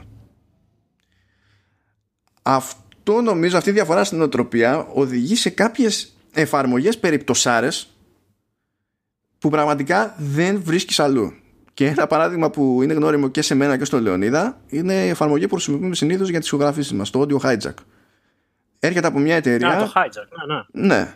Έρχεται από μια εταιρεία, τη Rogue Amoeba, που ασχολείται μόνο με θέματα ήχου. Έχει ένα μάτσο ολόκληρο από εφαρμογές που κάνουν παπάδες στο θέμα του ήχου σε Mac και με εξαίρεση μια, ένα-δυο utilities που υπάρχουν πιο πολύ για να διευκολύνουν την ηχογράφηση σε περίπτωση που κάποιος απλά δεν είναι σε Mac αλλά πρέπει να δουλέψει με κάποιον άλλον που είναι σε Mac όλα αυτά είναι μόνο για Mac και κάτι ανάλογο μπορείς σε επίπεδο λειτουργικότητας να το βρεις να κάνει κάτι ε, παρόμοιο σε Windows αλλά να το κάνει όπως το κάνει το Hijack για παράδειγμα με, τη, με το ιδιαίτερο αυτό user interface και τη φιλικότητά του κτλ. Αυτό σαν πακέτο ψάχνεις ψάχνεις και δεν το βρίσκεις με τίποτα πουθενά. Και ισχύει αυτό σε διάφορες περίεργες κατηγορίες. Δηλαδή για κάποιο λόγο ας πούμε σε Mac έχεις περισσότερες και σταθερά καλύτερες επιλογές σε RSS readers. Γέλα, Λεωνίδα, το ξέρω. Μόνο εγώ ενδιαφέρομαι για RSS readers. το ξέρω. OK. Okay. Αλλά συμβαίνει, είναι ένα φαινόμενο. Για κάποιο λόγο, ρε παιδί μου, παίζει ένα σκάλωμα σε αυτή τη, την πλατφόρμα. Και βρίσκεις διάφορα τέτοια πραγματάκια που είναι opinionated design γιατί είναι βλαμμένος και ο developer και επειδή είναι βλαμμένος ο developer είναι πιο πιθανό να σου δώσει κάτι, να πάρεις κάτι που δεν το πετυχαίνεις ούτε με του φεκιά. Και καταλήγω σε, ένα, σε μια σχέση έτσι έρωτα και μίσους, διότι φυσικά εννοείται βρίζουμε κάθε μέρα. Software και hardware είναι πράγματα πάνε στραβά. Το πιο εύκολο είναι να ρίχνουμε καντήλια μπροστά σε μια οθόνη. It happens. Έτσι. Αλλά ναι, ναι. και πάλι δεν θα άλλαζα. Ναι, όχι, όχι. Σαν διαφήμιση απορριπαντικού ήσουν αυτές που έκανε ο Χαρή Κλίν.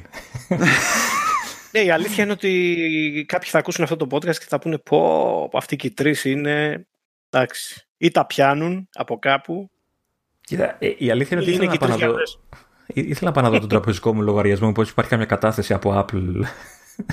Έτσι μαγική αλλά ναι, ναι, η Apple που είσαι υπάλληλος είσαι, είσαι υπάλληλος στην Apple και σε βάζει να πληρώνεις το κηλικείο ναι, θα σου κάνεις μια κατάθεση επειδή κάναμε ένα podcast εγώ φταίω, εγώ φταίω. Ποιο, ποιο, θα βρουν άλλο σαν εμένα, δεν θα βρουν.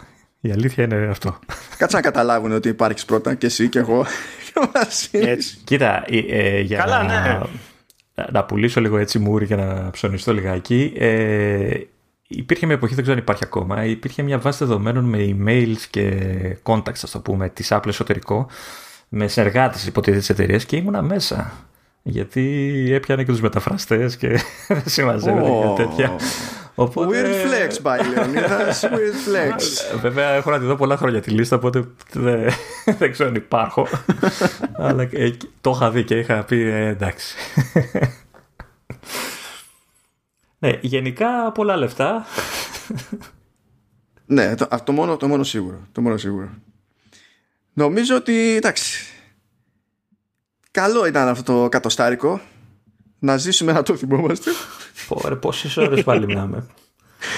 καλή, καλή μας τύχη να διακοσαρίσουμε βασικά. Ναι, βέβαια, βέβαια. Και πέρα από, τη, από το ενδεχόμενο να διακοσαρίσουμε και, και δεν συμμαζεύεται, νομίζω ότι απλά πρέπει να δεχτούμε ότι είναι θέμα χρόνου να ξαναενοχλήσουμε το, το Βασίλη Α, ναι. Ε, όταν του είπα ότι την πάτησε, δεν με άκουγε. δεν πίστευε στην αρχή. Τώρα όμως... Είμαι, είμαι καλό προαίρετος εγώ πάντα. Ναι, καλά να πάθεις. νομίζω, γιατί νομίζω ότι λειτουργεί, λειτουργεί το πράγμα. Λειτουργεί το πράγμα. Ε, περνάμε καλά στα παρασκήνια και αυτό βγαίνει προς τα έξω. Ναι. Πριν μπει προς τα μέσα. Σε οποιαδήποτε μορφή. Λοιπόν, αγαπητοί, να ρίξουμε έτσι μια τυπική χαιρετούρα. Να πούμε βέβαια ότι όποιος γοητεύτηκε από τη συγκλονιστική ποσότητα που ακούει στο όνομα Βασίλης Ορφανίδης πρώτον δεν, δεν έχει κάποιο πρόβλημα, είναι φυσικό να έχει γοητευτεί και σε περίπτωση που θέλει να τον πετύχει κάπου ε, θα έχω φροντίσει να έχω τα αντίστοιχα links στην περιγραφή του επεισοδίου. Για την τσαχπινιά θα βάλω και links με τα στοιχεία των μηχανημάτων, ειδικά των παλιών που πέρασαν από τα χέρια του καθενός και το τι μοντέλο έχουμε αναφέρει. Γιατί Όλα μερικά είναι λίγο κουφά. τα πάντα. Ε, τα πάντα, εκεί τα μην περιμένεις να ψάξεις τώρα το case της Thermal Take λέμε τώρα αλλά Apple, Apple 2C, Apple 2E και κάτι τέτοια που ε, θα, θα κάνω το κόπο, τον έξτρα Αυτά δεν ήταν όμως δικά μου δεν, ε, περάσαν όμως από τη συζήτηση περάσαν από τη συζήτηση οπότε Πω Χαμός ε, εγώ είμαι τσάπος να βάλεις και ώρες που δέχεται για αυτόγραφα και αυτά μιας και πλέον είναι διάσημος παντού ε, θα τον ρωτήσω, θα τον ρωτήσω. Ό,τι μου πει. Είναι, είναι από του χειμ. Μπορεί να μην θέλει, ρε παιδί μου. Μπορεί να θέλει να κρατήσει ένα μυστικ. Είναι, ε, όχι, είναι ταπεινός. Οπότε. Το 2011, το 2011 που πήρα το, το iMac, Όποιο με ρώταγε, Μα καλά, χαζός είσαι, πήγες και έδωσες τόσα λεφτά για να πάρεις iMac. Η απάντησή μου ήταν η εξής. Έχω οθόνη 2K, εσύ τι έχεις. και εκεί σταμάταγε η κουβέντα. Το 2011. Το 2011 είχα είχα Thunderbolt. Ε, εγώ η, η, απάντηση που γουστάρω να δίνω είναι ότι ε, ήθελα αυτό. Δεν ήθελα κάτι αυτό άλλο. Αυτό καλά εννοείται. Αυτή η απάντηση είναι για οτιδήποτε στη ζωή μας, έτσι. Δεν το συζητάμε. Από, το, από τη μάρκα των τζιγάρων μέχρι το κρουασάν που τρώω, ρε παιδί μου. Δεν μπορεί να σου πει ο άλλος γιατί. Τι πάει να πει γιατί. Όταν αποφασίζω ότι θέλω αυτό, αν κάνει Ακριβώς. 10 και έναν άλλο έχει 5, πιο πολύ θα κλάψω τα 5 γιατί ξέρω εγώ τσιγκουνεύτηκα και πήρα ξέρεις, το φτηνό, αλλά δεν το ήθελα οπότε δεν το ευχαριστιέμαι. Δεν, δεν, δεν το γουστάρω. Έτσι. Πιο πολύ θα κλάψω τα λιγότερα παρά τα περισσότερα. Θα τα κλάψω κατά περισσότερα γιατί είναι πολλά τα λεφτά, αλλά καταλαβαίνεις τι λέω. Θα το ευχαριστηθώ ναι, ναι σίγουρα πολύ περισσότερο. Εγώ παλιότερα σε κάτι τέτοια απαντούσα πιο εριστικά. Δηλαδή, ειδικά αν είχε ο άλλος oh. πρόχειρο το δικό του το σύστημα τέλος πάντων εκεί πέρα, πηγαίνω, έκανα μια έτσι. Ταπ, ταπ, λέω τι είναι αυτό, τι είναι αυτό, πλαστικό, ναι, πλαστικό είναι. Έκανα, τα, τα, τι είναι, αλουμίνιο, αλουμίνιο φιλαράκο, θέλω να τρίβω το αλουμίνιο, τι δεν καταλαβαίνεις. ε, να τρίβω το αλουμίνιο. Από σένα βγήκε το, το μπραστ που λέμε. ναι, ναι, ναι, ναι.